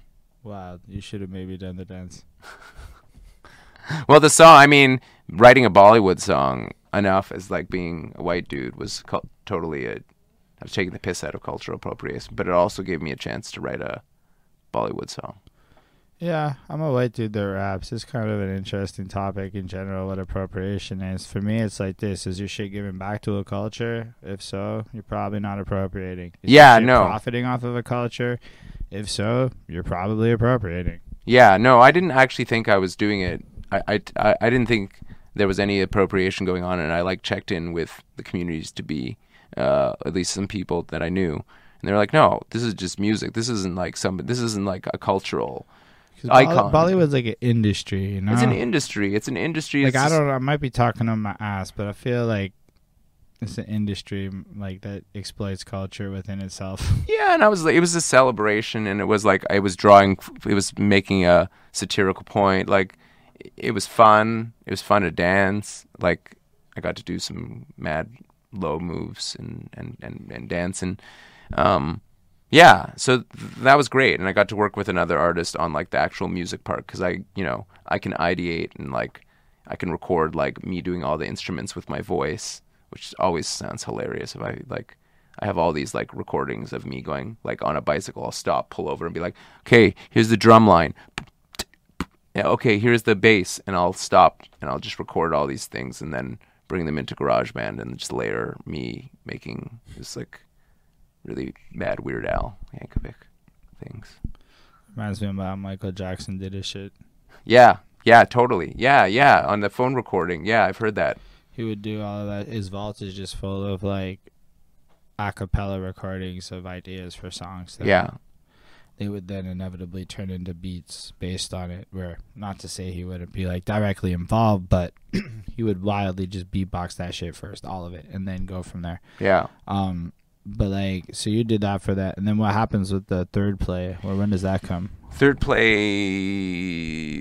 was the third play was uh, it was like right when right at the end of like one era of the theater company. So um, by this point, by hipstery, I roped my didn't rope my partner at the time, who is still my partner. My partner, my current partner, Ruby Arnold. Hashtag. Uh, I don't know what I'm saying. Hashtag. I don't even know what I'm going to say. Uh, Ruby. Let's go back. Ruby Arnold, the artist. Uh, Ruby makes things.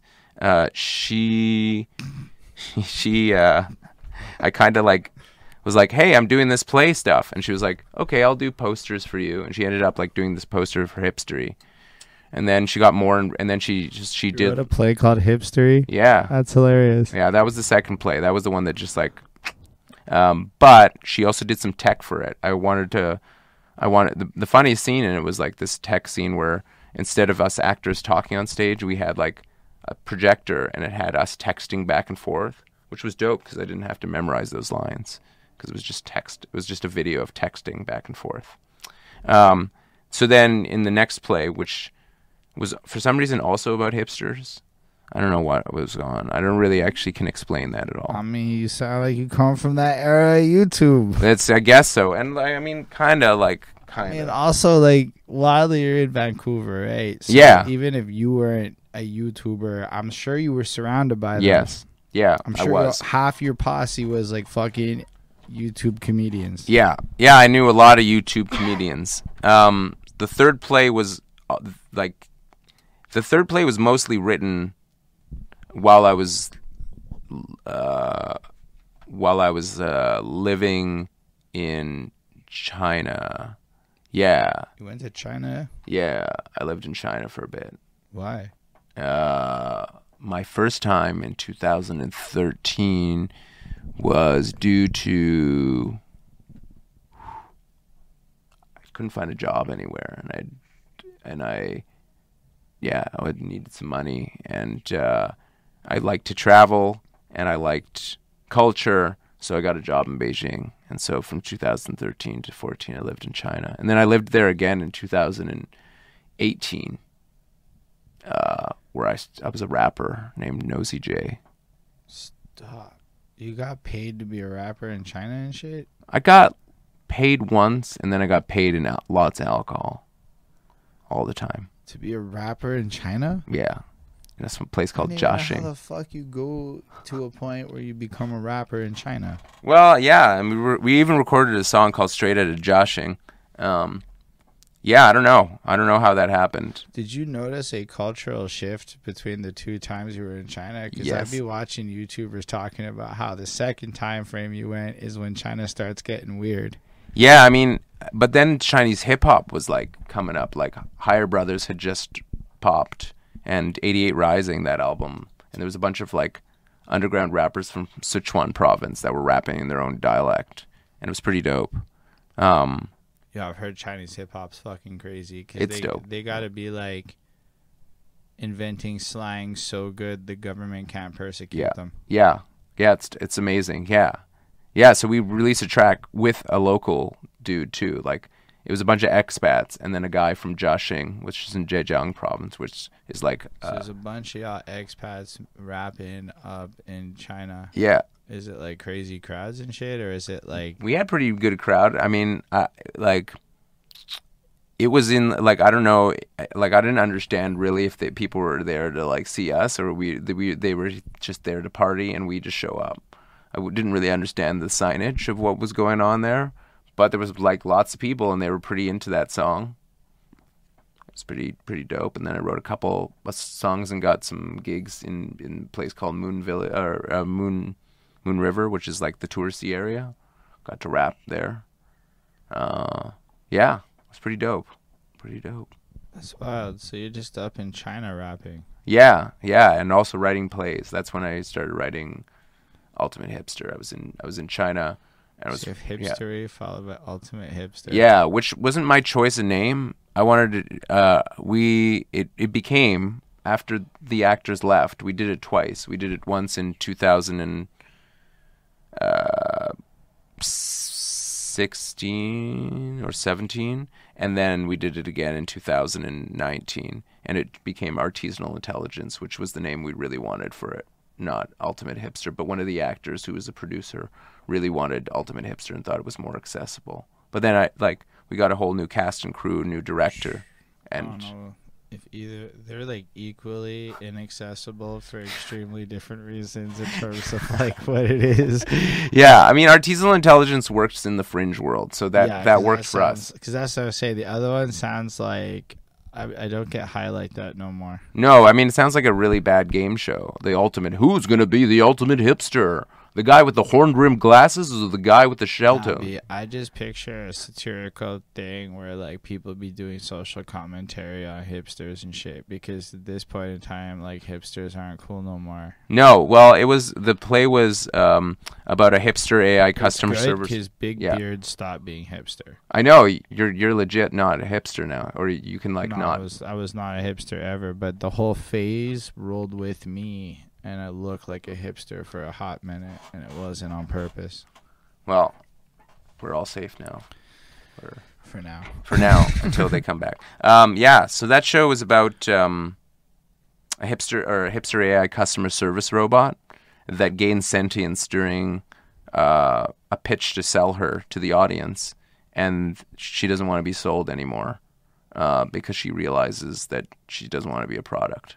And uh, yeah, that's that was the premise of that show, and it was about kind of technology. What if technology didn't kill us all, but decided it just didn't care, just like walked away from us and was like, meh, go do your own thing. Uh, but it was also just a chance for me to write more comedy, and I wrote some songs for it that were pretty bumping. It was like my first play with a couple songs in it that was like bumping. I had a hip hop song in it, I had a disco song in it, yeah, a folk song. and people fuck with it. Yeah, yeah, we we did well with that. People really fucked with it. We we took it across Canada, and it. Like you toured with this play. Yeah, yeah, we went like, and I didn't even. This is the first play where I didn't have to like. I didn't even have to go to the because I was just the writer. So I I got to I sent it first to Calgary as Ultimate Hipster, and it did okay. But then when we revamped it, I rewrote a lot of so it. you just like you could just send it to production companies to Well, this was all fringes, all fringe. I, I, I legit was like, now I'm just gonna do fringe because fringe is like where it's at for me. I'm Okay. at, and then if like something is really hidden, then we move on from fringe So you just throw everything at every fringe. as much as I can. Do you have to pay that super steep fee each time you do a fringe lottery? Hell yeah. Well, the the fringe lottery fee is not so that they they have an entry fee that's like I don't know thirty bucks, um, but then they have like if you get in, then you pay the full fee Mm, and minus the in- entry fee. fair. I don't know how high that number is, but still. So that's every every like indi- individual festival that you would want to apply at. Yeah. You would have to basically pay whatever fee should you go do whatever thingy. Yeah. And then is it lucrative? Like, do you make back what you put in? depends which fringe you do. Like I did, uh, I did some fringes where it was really expensive for me to send the actors, and I also like paid for their accommodations. Sometimes you'll get things like billets where they'll house you, and then you- you're you're good. Some places don't. Um, uh, so that's a tough thing, and also paying for flights, getting those actors there. So that's expensive. So you have to factor in these things. And I wasn't really, I was just really excited to be in Fringe. I was like, oh, right, I got to play into something. So Ultimate Hipster was in You Calgary. gotta like take a whole actor squad and pay them and bring them on tour. Yeah. You like paying them usually you do box office split. Um dependent. Um with And that makes these motherfuckers want to hustle for them ticket sales when they land. Yeah. yeah, I mean it's hustle. You you don't you got to like part of it is going to each of the lines and being like, "Hey, come see my show." That like that's like a legit thing like for this upcoming show, I'm to have you're to see me around town with this sign, double-sided sign in oops, in my backpack. Literally being like with that says like it's my poster on both sides. And me as this character like hawking my wares like legit legit hawking my wares. And so they did that as well. Like the, the actors of the artisanal intelligence wherever they were they were in pei they were in regina. Were you traveling with them?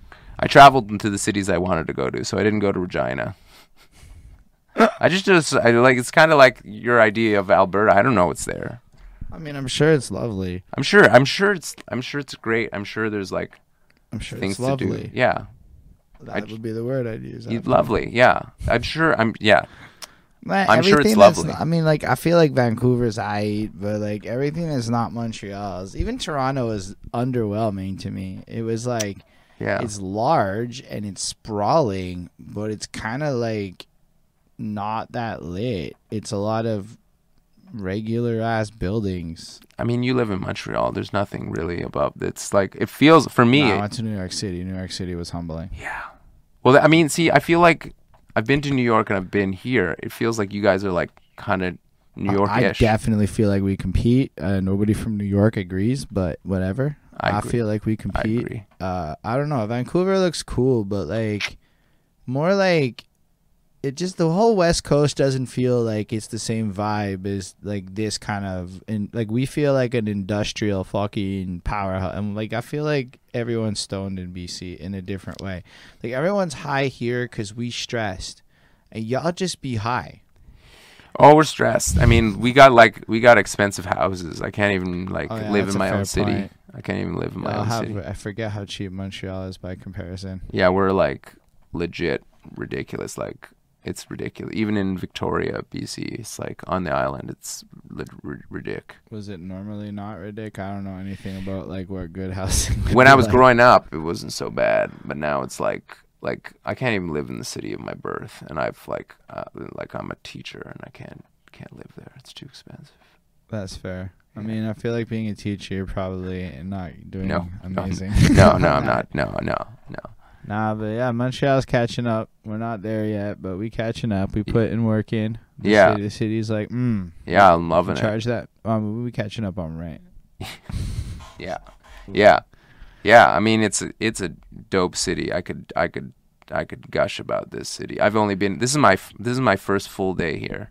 Mm, that's that like new fresh eyes. tourism Yeah, shit. yeah. I'm just like ah, like everything, and like my neck hurts because I'm just like looking up at all these things.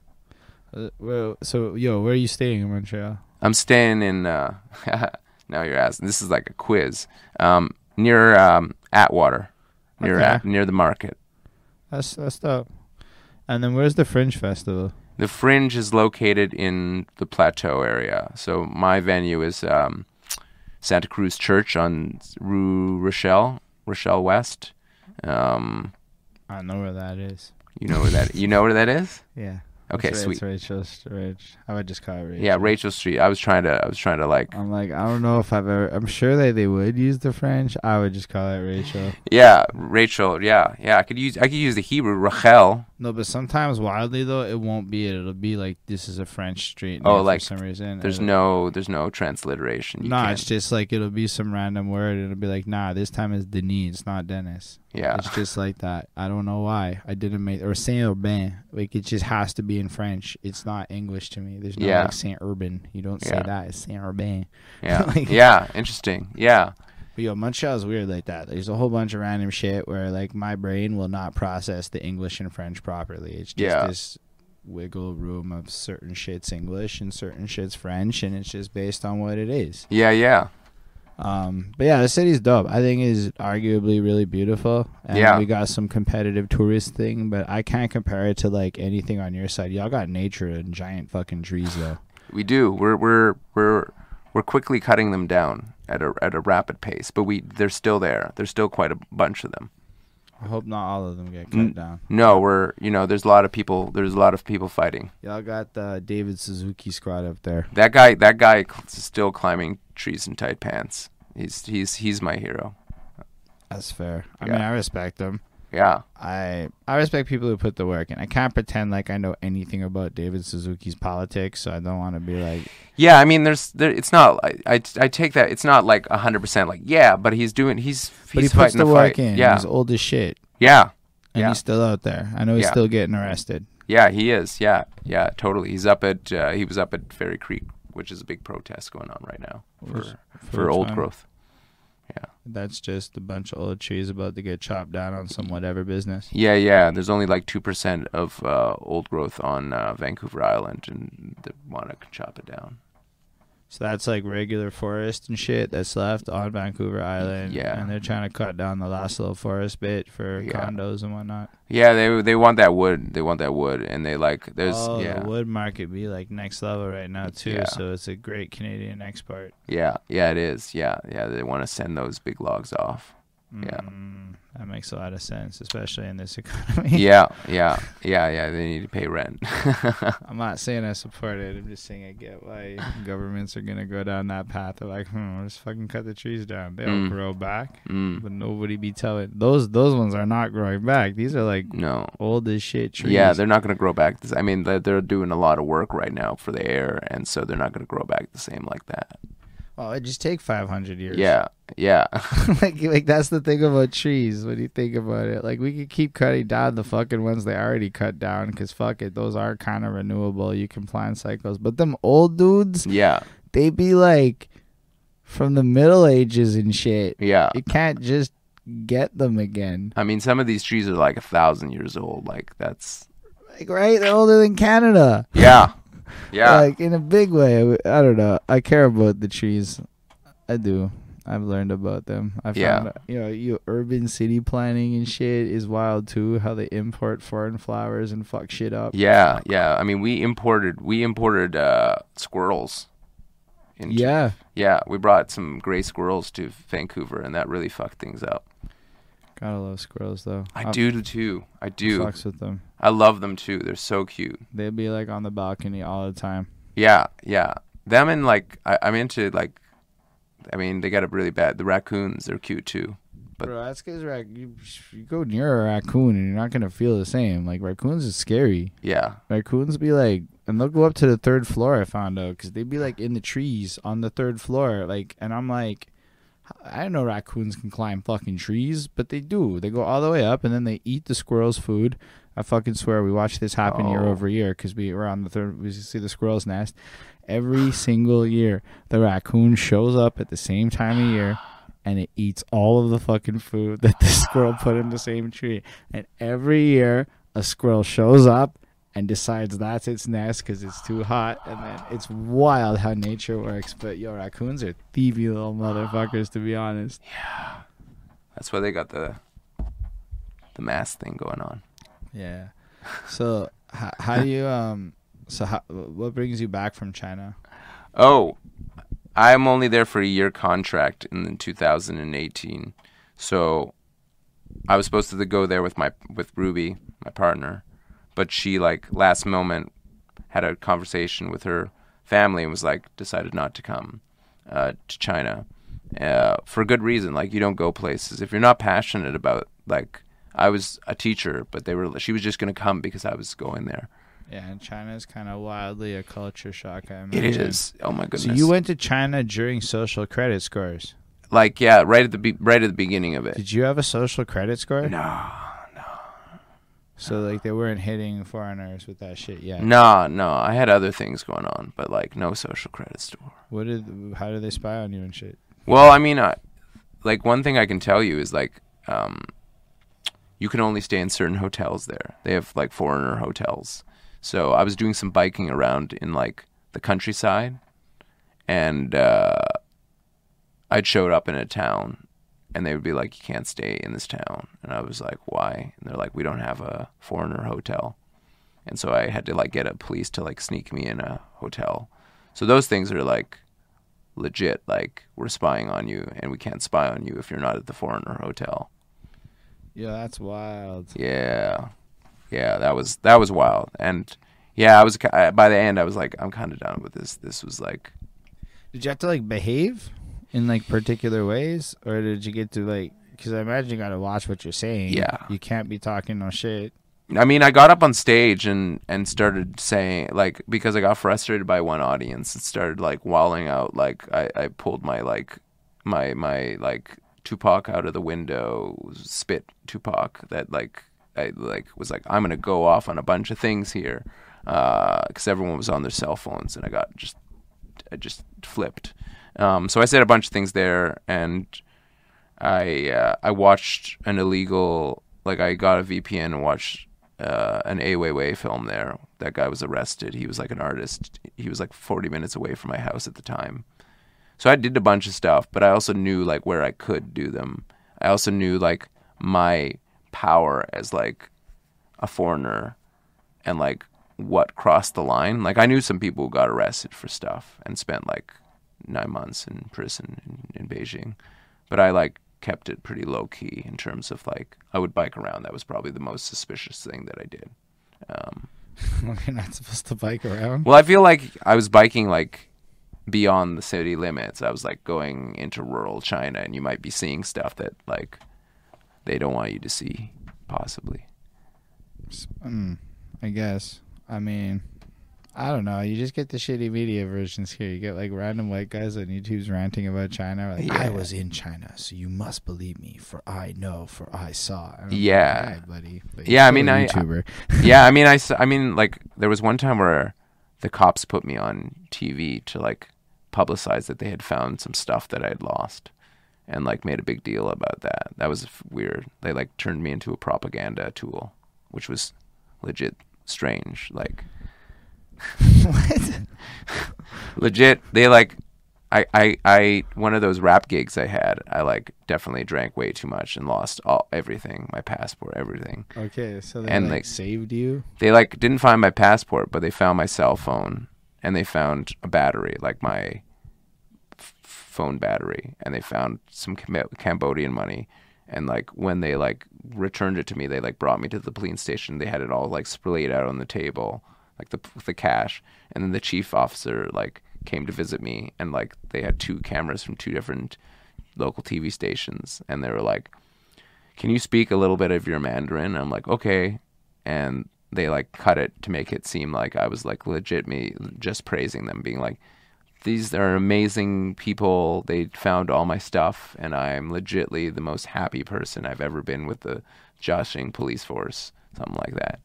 And uh, yeah, it was strange. They didn't find everything. They like didn't find the memory card in my phone. I was like, "Hey, if you found the phone, like, where's that memory card?" And they're like, hmm. "So there was like a little bit of like, how did you get this stuff?" but I wasn't gonna ask that.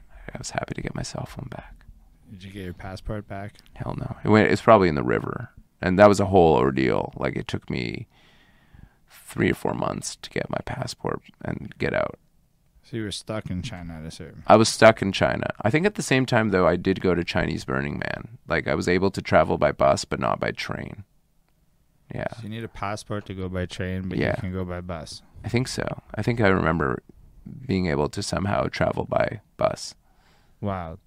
And then you get your passport. Is that do you go past your year because of this passport? No, no, no. I was like, because they would have like probably deported you. they would have deported me. Yeah. So Uh, I, I made it in the time. Like, what's up, bud? And then you would have been in Canada, so you're all right. yeah, no, I, I, I got out before, and uh, yeah, so I was writing a play during that and became Ultimate Hipster Artisanal Intelligence, and uh, yeah, then I put that out, and that went that was fire.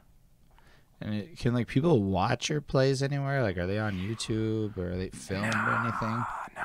Nah, I'm bad about that stuff. It's all it's like doesn't work the same. It's like you watching Rent, like the recording of Rent. Like it's just not the same as like mm. seeing it live. Part of it is like like feeling the like whatever the air of the actors and the, the play and it's supposed to be legitly in the space. It doesn't work the same. It's like what I, I feel like it's like watching a hip hop show on a, a recording of a hip hop show versus being at a hip hop show. Facts, but at the same time, I'd rather watch the YouTube video than not watch it. That's true. Like I, I think that's like my due diligence. I'm just not on it. And I actually thought artisanal intelligence was going to continue onwards this year. In fact, this fringe was originally spot booked for artisanal intelligence, but just didn't happen. Yeah. Fair enough. But yeah, we did we did mad mad shows. We did we sold out two shows at the Edmonton Fringe. At that year there was 249 different theater shows at the Edmonton Fringe from all around the world. Different theater shows, not 250 performances, but 250 different shows. Right. And we sold out a couple shows and that was like big that we could sell that we sold out. We got like some reviews finally from the media, like from legit I don't know. What, what what is legit? What is love? Um, Uh, legit, I'll tell you what the fuck legit is. legit is motherfucking traffic. If Yeah. motherfuckers are sharing that shit, that shit's legit. okay, well then we had yeah, then we had legit peeps come to see the show and review it and say good things about it. Give us like 4.5 out of 5 stars, which was dope. Like I could give you stars, but I don't know if they count for shit. No, you give me yeah, yeah, give me stars. I'm into that. Yeah. I mean, we started doing album reviews, and I don't even try. I just make up the numbers on the spot. It's a real secret if anyone wants to know, because this isn't the album review show. But like, I stopped. If people care about the discussion and shit, so Yeah. like a review or a critique, nobody fucking actually cares about the score. I mean, they do. Don't Yeah. get me wrong. If you give the wrong score, people get mad.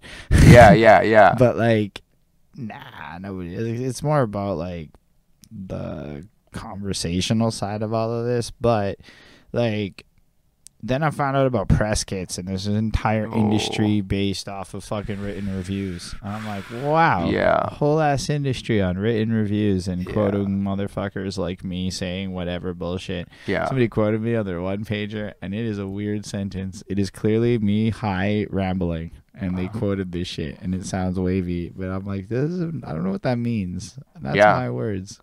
yeah, we, I mean, I, I legit do that too. Like I, we had to do a press kit for this, and I legit took people's words and put them in the press kit. This is what you got to do. It's Yeah. like a whole game for it. But yeah, legitimate media to me, in the context of, it's like somebody has to be looking at that media source and going, hmm, Yeah, that's actually cool. yeah, if nobody's going, hmm, that's actually cool, then it's not legitimate. So I Yeah. guess I'm legitimate if you've never clicked on my shit. ah, Nah, I mean, like, yo, I know what my volume and traffic is, so I'm the worst person to ask. I know we have content out there, but, like, I also know that, like, yo, you do, this is more valuable for, like, if you want to put that on your shit, so you have the context of your story out. Yeah. You know, like, that's the real truth of where we're at with it. Not that it's not illegitimate, but, like, I'm not saying we can help you sell products. you know, yeah, yeah. No, that- I'm. that- that's I guess a legitimacy. If they can help you sell your product by covering you,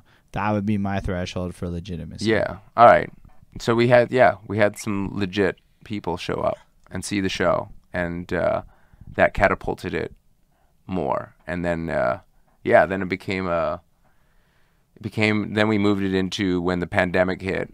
Uh, we were supposed to we were supposed to come to this fringe 2020 with the same show. We were like Mm. it was a big hit in 2019. I We took it to PEI. We took it to Regina. We took it to Edmonton. We even took it to New York Fringe. We're in New York Fringe for the beginning of 2020, and we were almost like stuck in New York because everything shut down, and we were like there right right at March 8th, and uh, yeah, and then the like we pivoted in 2020 to do a VR show with the same characters because we love the characters. So we took Barry the Robot and Jane the Inventor and turned it into a travel show um, that like highlighted the communities and um, lands and waterways of Musqueam or Coast Salish territories, Vancouver, uh, and we've we're still doing that. We're still working with that. What, what is what do you what do you do in VR? We got a, like a 360 camera. We walk around with the two actors. They have a like they start talking about the city, but also it's a comedy. It's also a narrative, so it's a lot more engaging than just like on your left you'll see a big building. It was built in 1984 by like four people, So y'all do guided tours of theater. kind of. But like using lit. yeah, that's yeah. I don't even think you need to change it. That's just a whole. They could put that shit on fucking Airbnb. Yeah. Yeah, we're hoping. We're hoping like we're hoping like you know, part of this new show is being in my 30s and making art and like what's the point? Like my where where does this go?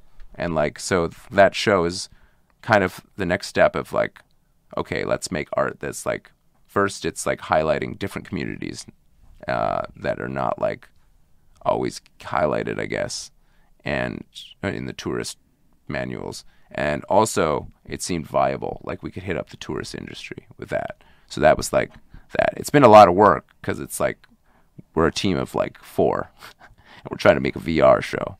We don't really know what we're doing, but we figured out a lot between those two years, and we're almost releasing the show, which is also a very jargonous name. The original show is Artisanal Intelligence, and this is Artificial Outings, a virtual a virtual roving tour. That's wild. So what do you what do you do? You like film it all and then you release it like a 3D video. Yeah. you just have to figure out your distribution, like a YouTube or whatever. Yeah, like the, it's basically like writing a like since we've have like we've six episodes in the works, four and a half scripts, two that have been produced like like we've shot. It's like writing four or five plays because they're like half an hour shows. I mean, I would argue it's more like you're producing VR video content. It's true, but the like the one thing that is like different is that we're the narrative perspective. Like we have them, we're still telling a story. Bro, I be watching all these narratives in VR. Really? That's, that's what they'd be like. Oh, man. That instead of like you guys with the 3D camera, it's like uh still shots or you know you go through a thing with some animation for three minutes. Oh wow, Because you could probably sell this on Steam actually. oh dope. like his if you can like his yo VR is like you got the metaverse platform side where it's more like this with avatars to be honest so Yeah. you rent out spaces and you're doing it live but if you're going on the production point of view and i'm supposed to just put my headset on and consume it you're basically competing against apps in the oculus store and fucking it's like that world of it all so you're kind of like an app developer and it's it's apps Yeah, it's it's like a wildly. I wouldn't even consider it like a play. It's like beyond that shit. yeah, yeah. It's I, just experience is a good word. I would say. yeah, it's an experience. Yeah, it's a it's a way. It's a different experience. Yeah, yeah. So that that's the that's like kind of the thing. That's the other thing besides this play that's on my plate right now. See, I had to go to a bunch of places with 360 cameras Yeah. and then figure out how to edit that shit and make it look good. Yes, and we we shot one version and then we ha- put it to a test audience, and they were like, "This isn't so good." So now we're, we we we reshot it all. Mm. Yeah, So you're you're figuring out the literal dynamics of how to record this shit and not make it look like ass. yeah, that's literal. a useful talent. Yeah. That's gonna be big money later on when you're freelancing. Hopefully, yeah. That's the that's the that's the What's the future of music videos and shit? yeah. like i mean i'm trying to figure out how to do some of this shit digitally like how to create avatars and stuff because yo once you cop an oculus you're like oh this is the future this shit's not cool yet but it's cool within three years so Yeah, i want to know how to make content within three Yeah. years of that sphere yeah, yeah, yeah. So that's where we're at with with that world. Which you know, when I'm not working on this, the play or a play, that's what I'm doing. and then you got to this current play Yeah. that you're pushing now and how did that come around Well, this is literally one of those things where I did book the venue before I had a play. so you you just booked the fringe festival in montreal just out of nowhere Well, they had so 2020 they didn't have fr- Fringe, so we had a spot in Montreal. Oh, because you got to keep it until they brought it back again. So now you're stuck without a play, and you got this venue that you already put up that money for earlier. And Well, they moved us up. They bumped us. We were originally were a BYOV, which is a whole other thing what where does that mean? you bring your own venue, so you don't get into the main lottery, but you can, if you can find a venue around the city and pay, pay whatever price it is to rent their space. They'll just put you They'll on let the you in. website. And Yeah, shit. you have So to pay an entry fee into the fringe as well, so it's more expensive, but you can do it. So you were originally just gonna hustle your way into Montreal Fringe and try to bank that bank off of fringy fuckers, Yeah, yeah. Like I had a place, I had a place already booked, right? and then that fell apart, and I was like, they're like, do you want to hold your spot? I'm like, I'm a BYOV. I don't want to hold my spot. Like, if you move me into the main venues where I don't have to like pay for a spot, I'm interested. And they're like, okay. And so probably I had enough cancellations. Yeah. This was like, yo, actually, we need to make sure our Fringe Festival Yeah. happens. Yeah, so then they contacted me and I was like, sure. They're like, okay, what show would you like to do? And I like turned to my actors and they're like, we're legit done with artisanal intelligence. It's been like two years. We've been working on this VR show that's like a lot of work. We don't want to do the play. So I was like, okay, um, my bicycle's name's Mr. Coffeehead. So I'm just going to write that down on the form. And that's what I did. So I just wrote my bicycle's name and then came out with a play out of that. That's a wild thought. So you have no idea how. Do you think it's gonna go well? Now, now I think it's gonna go. I think it's gonna go. I mean, it's my first solo show ever. So like, how long did it take you to create this show? Um, damn, like in full, probably two months. But like, we just finished a final edit five days ago, four days ago, and I had to. I've been memorizing different versions of it, and then we cut out stuff, and then I have to memorize it again, and then we cut out new stuff, and then I have to memorize it again. So you're gonna hope that you got the right one down. Yeah, it's got to be the 55 minute version because if I go over, they're not gonna be happy. The fringe people? Yeah, because you because le- legit people like book a show and then they want to get to the next show. They're like, you can't be all over because they're gonna be running to another venue. Mm, so this isn't necessarily because of like overscheduling. It's to respect the audience of the fringe people that you're trying to make bank off of. Yeah, Fair. So Yeah. you have to be like on time with your ish and paying Yeah. attention and all of that. yeah, yeah. Along with playing a character and telling a story and puppeting and other stuff. Mm. So you have puppets. I got puppets. That's wild. Yeah, I got puppets. I got music. I've got mostly not music though. Mostly just talking. That's fair. So what, what is what is Mr. Coffeehead about? Mr. Coffeehead, uh, the the like sound bit which I have to practice is Mr. Coffeehead is a foot fueled slapstick tragedy about bike packing, dreaming big, and giving up in your thirties.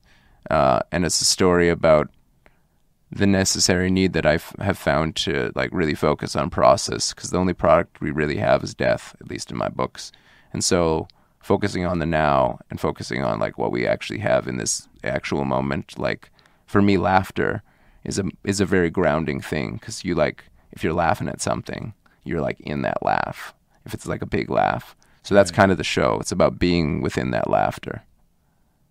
That makes sense. Yeah, that was super press kitty. I know. I know. Well, it's because I got to go around and literally go like, "Hey, my name is Stanzik. What's up? What's the what what? Come see my show." Like it's very press kitty. Yeah, I hear you. So if I understand correctly, it's it's like the midlife crisis of being an artist and trying to figure it out. But you happen to cycle. Did you cycle from Vancouver to here? Uh no, not this time. I didn't have time. But I've I've have cycled. Yeah. I mean, the storyline is about a is, is about a Polish cyclist who everything's going okay for him and then things don't go okay.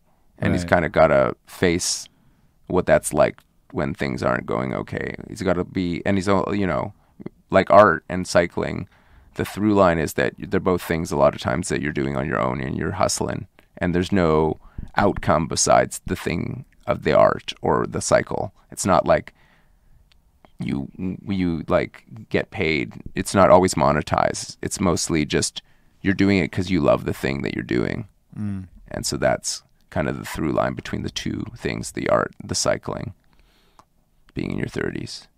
That's fair. I totally get what you're saying because I understand that and I cycle, so I feel the cyclingness of it all. Yeah, When you cycle across the country, are you on the highway? Do you just like cycle? Yeah. On the, are you allowed to cycle on the highway? depends where I'm at. No, I mean like, how, is it like legal to cycle across? the Well, yeah. I mean, I have never cycled across Canada. I've only cycled. I've cycled down to like, I've cycled down to um, Mexico, and I've cycled from Amsterdam to So, Istanbul. that would be like still going down across the states. Is that is some some of it's some of it, so some of it was like I I definitely at the beginning because I had no idea what I was doing my first cycle trip, like 2010, no idea what I was doing. Just literally took a backpack. My mom told me that I wasn't a very physical kid, and I was like, I could do something physical, and she's like, No, it's okay. You're smart. You don't need to be physical. And so I was like, Oh yeah, I'll show you. And I biked down the coast. Got a bike about two and a half weeks, three weeks later. I went down the coast. Yeah, I don't know. I just like uh, because yeah, that's that's my big thought. Is like, how, where where do you go? Like, you must be able to bike across. You can. You can bike on the on most of the highway, but there were some roads that are legit. I was like, I got pulled over by the cops once, like like my first day, and they were like, "What are you doing?" And I was like, "I'm I'm going to Mexico," and they're like, "Not on this road, you're not." And I had to like go to another road, but so like the I five you can't go down, but like the 101, like one right on the coast that goes past Big Sur, where like Jack Kerouac was writing stuff, and that you can go down that Mm. legit. There's enough shoulder down there. So it's basically the the thicker highways you get to go, Yeah, and then as long as you stick on those, I'm sure you can Google all these proper routes. yeah, yeah. I finally got like legitly frustrated, uh, and I got a book that was like Mm, riding the This Pacific is like coast. 2010, so there is Yeah. no Google. Yeah. Well, there's Google, but you're not getting like you're you're MapQuest era still. Yeah, I had a like I had a Garmin like one of those no, like the like GPS machines that would fit on my computer, and I filmed a lot of it because it was like right at the beginning of GoPro. Like I had a handheld camera that I would shoot like off the bicycle, like filming my trip. That was that was how I did it. That's how it was done. Yo, if you were a TikToker back then, you'd have been making bank by the time you got to Mexico. Man, yeah. I need to just do it again. I feel like I could be like a 38 year old TikToker going down and being like, look, I can Bro, still do I'm- it. I'm TikToking now. I You're just- TikToking. Yeah, I just started Me- anything. me bro. too. bro. I just I'll take. But the thing is, I'm not trying to be like a trendy TikToker. I'm trying to be a lifestyle TikToker, Ooh. which just means you whatever the fuck you want to do. Ooh, okay. I don't really know. I did one trend because it had Pokemon balls, so I thought it would be fun. But like otherwise, it's like I don't know. I have thoughts and I rant at my phone, or I'll take pictures of like the other day the washing machine and the dryer where like somebody broke into them and you just saw the inside of the mechanical part. So that was a TikTok. And Yeah. just- the one of you know pizza and Archie comics. If I was in a pizza shop that had Archie comics on the wall, I'm like this. So what I find TikTok does for me is it forces me to leave my apartment because the one thing that's trash is if all your TikToks are in the same room. Yeah. Yeah. It's like you go outside and you're like, hmm, there's graffiti everywhere. Now I'm gonna start filming graffiti.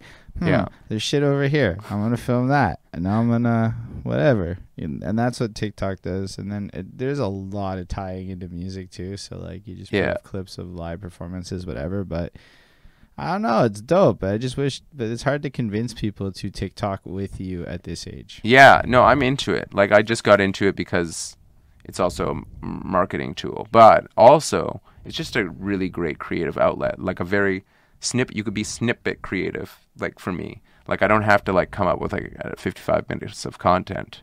This Nah. is just like, I got an idea. Let's do it. Okay.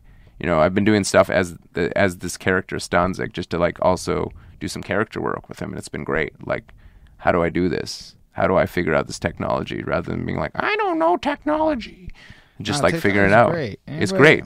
Yeah, I'm Uh, into it. I dig TikTok.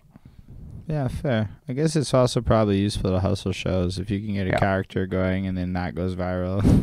Yeah, man. I mean, Stanzik. People are people are down with Stanzik. I think. I don't know. Maybe maybe they are. I don't know. I'm like, I have not yet seen your show. I could not tell you. I don't know. It's he's the guy in the music video, Mr. Coffeehead. That's that's Stanzik. That that dude. That, That was like a ninety. For me, that was like a ninety second snippet of personality, and I'm like, I. yeah, yeah. I mean that that that's like, yeah. That music video was like because we It we had. well made. Don't get me wrong. Oh, thank you. Yeah, no, it was like. Well, we had to do it for Fringe, the Fringe for All. There's this thing, this event that happened on May 30th. That's like a live thing, and they were like, people who aren't here in in Montreal uh, will have to produce videos. And I had seen the ones from the year, a couple years prior. And I was like, ah, the film theater doesn't look good, so I'm just gonna like take the one song or one of the two songs that's in the piece and turn it into a music video. And then we just kind of took a night and shot a bunch of random stuff. The song was is pretty random, and yeah, No, I feel that. Yeah, man. So, um, when when it's airing this week, you're doing it. yeah. June June June 9th to to the nineteenth. Probably hit the YouTube. I don't even know when this comes out. So yeah, no, it's June 9th and 19th. So this Thursday we're opening at 9:30. Actually, when this comes out, for whoever does see this, you'll have a few days left. Yeah, you have a few days, and it goes to the 19th. yeah, it'll be out like next week. So Yeah, yeah, that is a few days left. yeah. You have a few days left. Yeah, I mean, any days left is like legit.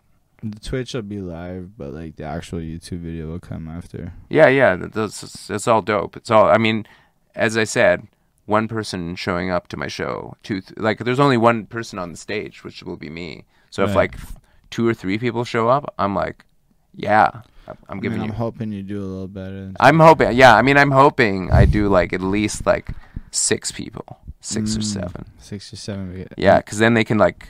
Are tickets expensive, or how does No, that work? Do you I have to, mean- like buy your individual show, or is it like part of like a fringe festival? No, pass? it's indiv- it's individual, but like um, I think the tickets for the th- tickets for my show are like fifteen bucks.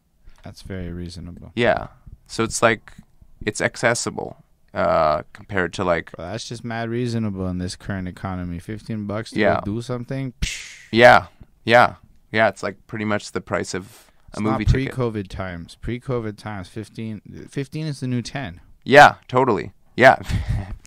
yeah.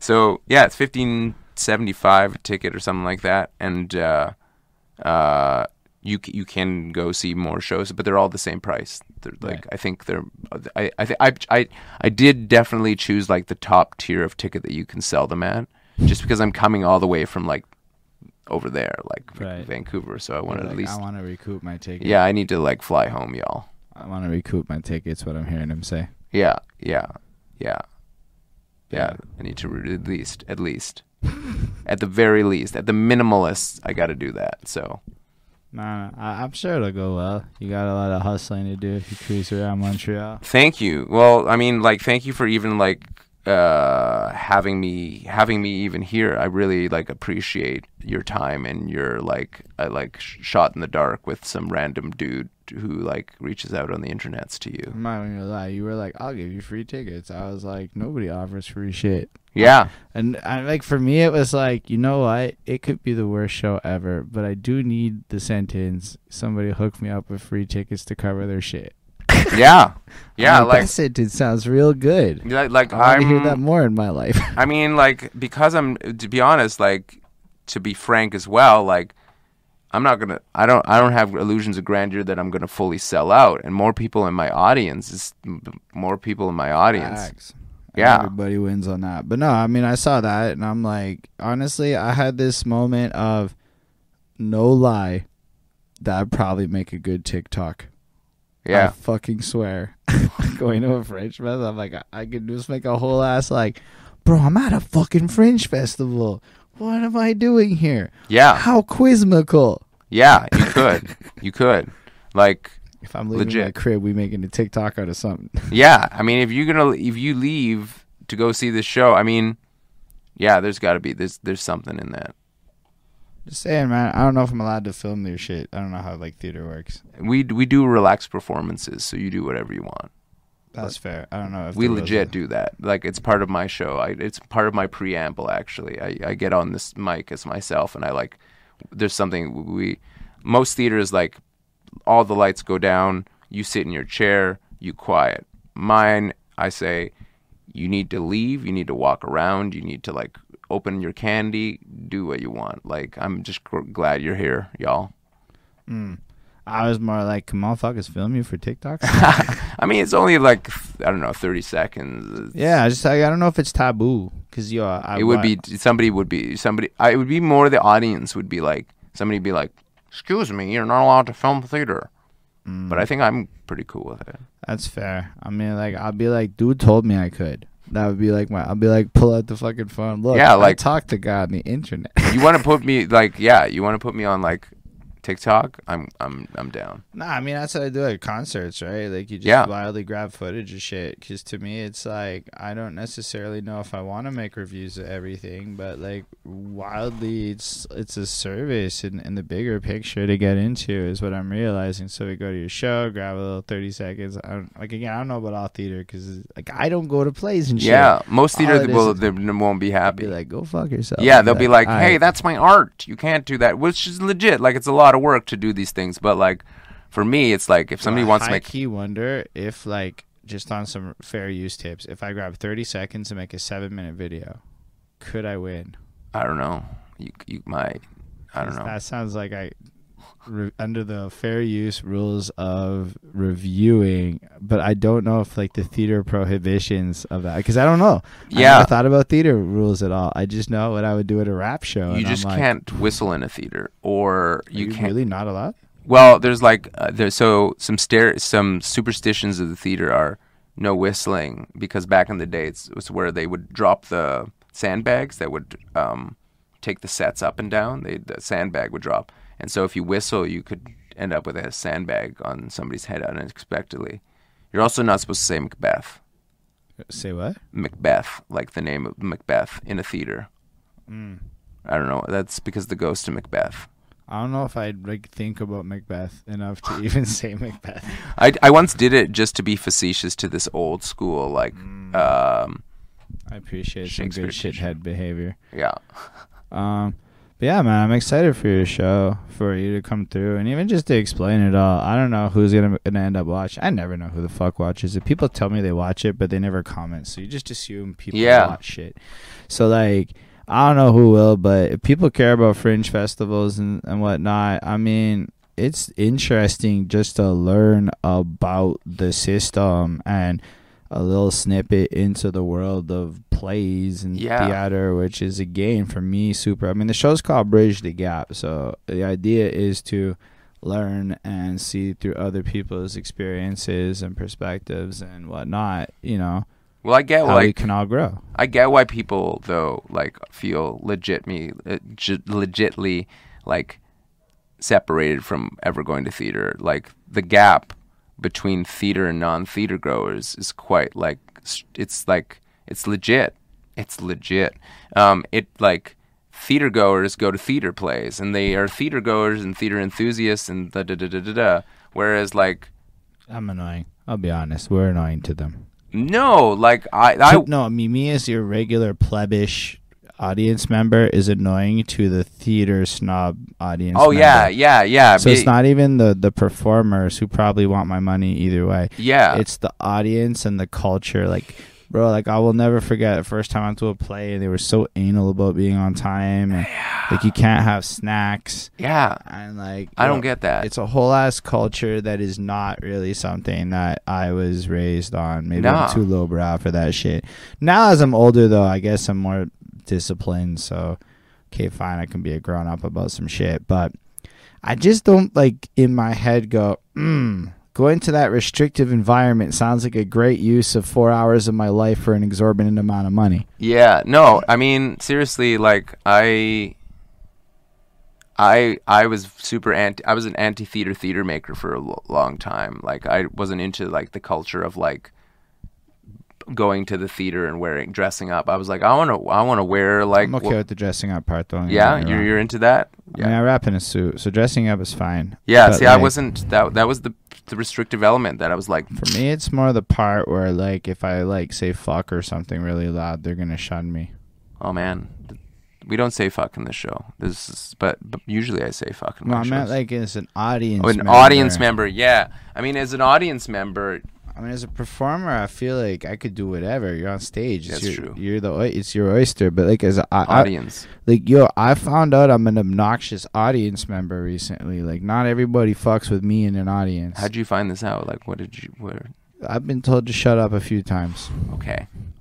Well, you know, I mean, I would be a good audience member maybe in a theater for an hour where it's like I don't feel like I'd want it, but you know, you're in crowds, you just you get louder. hey, I mean, one part of my show, I say you're like at the beginning of the show, I say, um, uh, part of relaxed performances also means that you can make you, you like you you can make noise if you need to. Laugh cry gasp flatulate. I don't care. It's your experience. You do you. Like if you want to say fuck at stuff bro. You, I anyway. I'm like a shithead, right? Like so, like you gotta understand. Sometimes I'll be hearing some shit, and I'll be in the theater and be like, "This motherfucker did say I could." I'm like, nah, I can't be doing that shit. I gotta behave. This is the theater motherfuckers will not appreciate me. I want to fit into the culture. When in Rome, behave type things. Like this is not hip hop where I can fuck around because it's my shit. It's it's somebody else's shit, and even then, hip hop. You know what I mean? Like I'm Yeah. in the scene, not that hip hop. Whatever. That's a cult. Yeah. That's all convoluted topic. But like, all I'm trying to say is I don't know the people. I don't know Yeah. the middle class theater goers like that. yeah yeah They seem like nice people. yeah i mean we're we're like kind of like the low like fringe is kind of like the lowbrow You theater know, Fringe feels like I might like the people a lot more. Yeah we got some i feel like yeah i think i think so or at least all we are saying is give us a chance Nah, I feel, that's what every artist is saying. pretty much yeah nah, but I mean, I've, I'm curious. Like you, you piqued my curiosity, and I mean, I feel like Fringe gets a bad rap sometimes because we all know uh, excessive people who probably do it. and we have all probably heard stories of very bad fringe plays. Yeah. But like that doesn't mean to discredit the fact that it probably produces award-winning shit too, and we just don't ever really hear about it because it's too busy being dope. I mean, there's like some bad ass, a lot of things. Like, like there's a lot of bad. I mean, like, like Not stuff that's like. everything. I mean, like, I don't know. I was for some reason in my head, I was thinking, did Blinky Blink ever come out with an album? You know, the you know, like Mason Betha's cousin. I don't know. Anyways, like I just imagined a whole album with Blinky Blink, and I was like, that that was probably not a good album. Or like even the whole Harlem World. I don't know for some reason I brought up Mason, That's Pastor a good album though. Harlem World was a good album, but I don't know if any of those those like did drag or like if there was a drag on album. No, Harlem World's a good album. It is. It's like you got to go back to like the time. Right? Yes, no, I agree. Like uh, that album And, is like, legit. If you were, but I don't know about his future career because I don't listen to it. But Harlem World, like we did a review for that shit, and it was remarkably like well rounded. yeah, no, I'm into it. I'm I'm into it. But But there is some bad. There is like just like Fringe. There's like bad shows, but there's no, also there's like bad. a shit ton of bad hip hop. Don't even Yeah. get me wrong. Like Yeah. there's a lot of fucking filler. Like people want to act like seven person posse cuts in '94 as the filler track with the homeboys from the hood were amazing features, but they were not. And everyone acts like it didn't exist, but it did. Um, like for everybody that you saw, there was a lot of people that you didn't see. So like, Yeah. for sure. Um, but yeah. I mean, we just don't. I, I think it's also like most of us are terrible marketers, so it's not Yeah. like I'm getting dope ass fringe marketing in my face from like meaningful ways. Find, you know what the problem is? Y'all are probably in the streets too much, not on the internet enough. No, I mean I try. I'm I'm I'm I'm internet. I'm like low key trying to figure this out. Mm. But if the whole move is go to the next line and get those people, Well, that I mean that's like the that's like the very like in your face way of doing Mm. it. I do the internet stuff. Like I've been going around all day long today, like filming me on the internet, putting myself on the internet, being like, "Hi, I'm here at Schwartz eating a sandwich. Look at me go. Come see my show. I'm here doing. I'm at actually that's a good flex to be at Schwartz eating sandwich." It was dope. It was like I, I'm like I'm I'm I'm at home. I'm vegan, but here I'm cheating all over the place. Like Mm. I'm, it's, I'm I'm a Jew. I can't I can't leave Montreal without having one of those sandwiches. I would be shunned seven generations in the past and in the future if I. I'm with that. I just couldn't be vegan. I think. Yeah, yeah, no, yeah, yeah, yeah. So, so like, it is a lot of digital hustle. It's a lot of digital and like outside hustling. Like I, Mm. you know, they said, "Oh, we're giving out programs at this cafe," and I was like, "I gotta bike over there." And I'm legit working now full time too. As we like during the day, I'm I'm working uh, as a teacher. So I assume you can be a remote teacher though. I'm just yeah, yeah. I'm remote teaching it. Where you're like, "What up, kids? I'm in Montreal." This, Yeah. like, "What?" they're like, "Oh my goodness, Ira, you're the best." Yeah. Uh, actually, all my classes are mostly over, and I got coverage for my like live classes. So I'm doing a lot of admin work and dealing with like distributed learning, which is like sending out learning to kids who are at like doing homeschool and stuff like that. Mm. So I can do it from wherever. and shit. Yeah. Sounds boring but lucrative. It's it's fun like because I get to create the lessons, a lot of Mm. the lessons, but like some of it, like just sending out. I get to do the corpo version of that where you train people with new processes, which is effectively teaching them. It, it's basically just I write lesson plans for sure. Yeah. Like I have to train my team on how to make Quora. Yeah. What- whatever that means, how to Quora. So now I had to come up with the lesson plan Yeah. for Quora Yes. and write out the training on how, okay, these are the cases you identified and here's how to approach it. yeah, yeah, I- yeah. You're a teacher. yeah, absolutely. It's just corporate. Yeah, corporate teacher. It's blessed. she sent me to Pakistan one time. But um yeah, stills. Um so yeah, I, I don't know where else to go with this. It's like I'm like normally we start earlier when I do this shit. Um where, where it's about hitting up to about 10 p.m. So I'm like this might be a good place to like wrap it. Yeah, up. we could wrap it. Yeah. But um I appreciate you coming through and it's not that I wouldn't want to keep talking. It's more I want to get to eating at some point. Yeah, yeah. I'm I'm gonna I gotta I don't I don't even know what time it is or I- I'm still like on an airplane in my head. Mm. So I know, like. So yeah. y'all on some fucking uh 7 p.m. in your brain right now. yeah, yeah. Like I'm I'm also like half asleep. I yeah. I, I decided it would be a good idea to like have some wine on the first like arrival day, and that was You gotta do what you gotta do sometimes. yeah, yeah, YOLO and all that. yeah. But yeah, um, so how, what's your Instagram? My Instagram is uh, it's all Spec Theatre, like uh, Instagram at Spec Theatre, all one word, S P E C T H E A T R E. Awesome. So for Yeah. those of you on the audio only shits, y'all can go to that. For everyone else, links in description and shit. But you know, just because Spotify, nobody's got it. There's no descriptions. Yeah, yeah, yeah. We're also on TikTok. We're also Spec Theatre on Mm. TikTok. So Um, make sure you follow them and give some love and all of that. And Ye- then if you are around Montreal and you happen to catch this while the Fringe Festival is still happening, make sure you hit the play up. Yeah, Um, yeah, Check yeah. out Mr. Mr. Coffeehead, Mr. Coffeehead. Yeah, and that's the name of his bicycle and the play. yeah. And it, it like if you're not into theater, come check it out anyways. Yo, just try something new. You never know. Bring a date. It could be good. It could be bad. Yeah, But it's a story, and y'all will have an experience after. yeah, And it sounds affordable at fifteen dollars a head. yeah, yeah. It's yeah. It, at least if you hate it all, it didn't like put so, so much a hole in your bank, and you're supporting art. Facts. And if y'all collectively hate it, you might get laid off that shit. Is all I'm trying to say. Anyhow, appreciate all y'all coming through, watching. For those of you on the live, I don't know, some people popped in.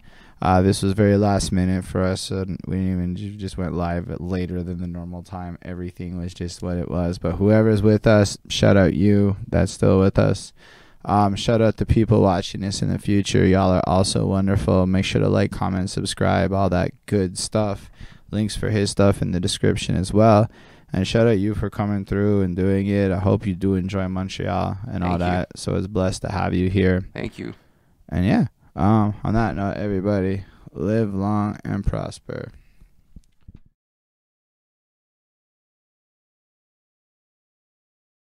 Thank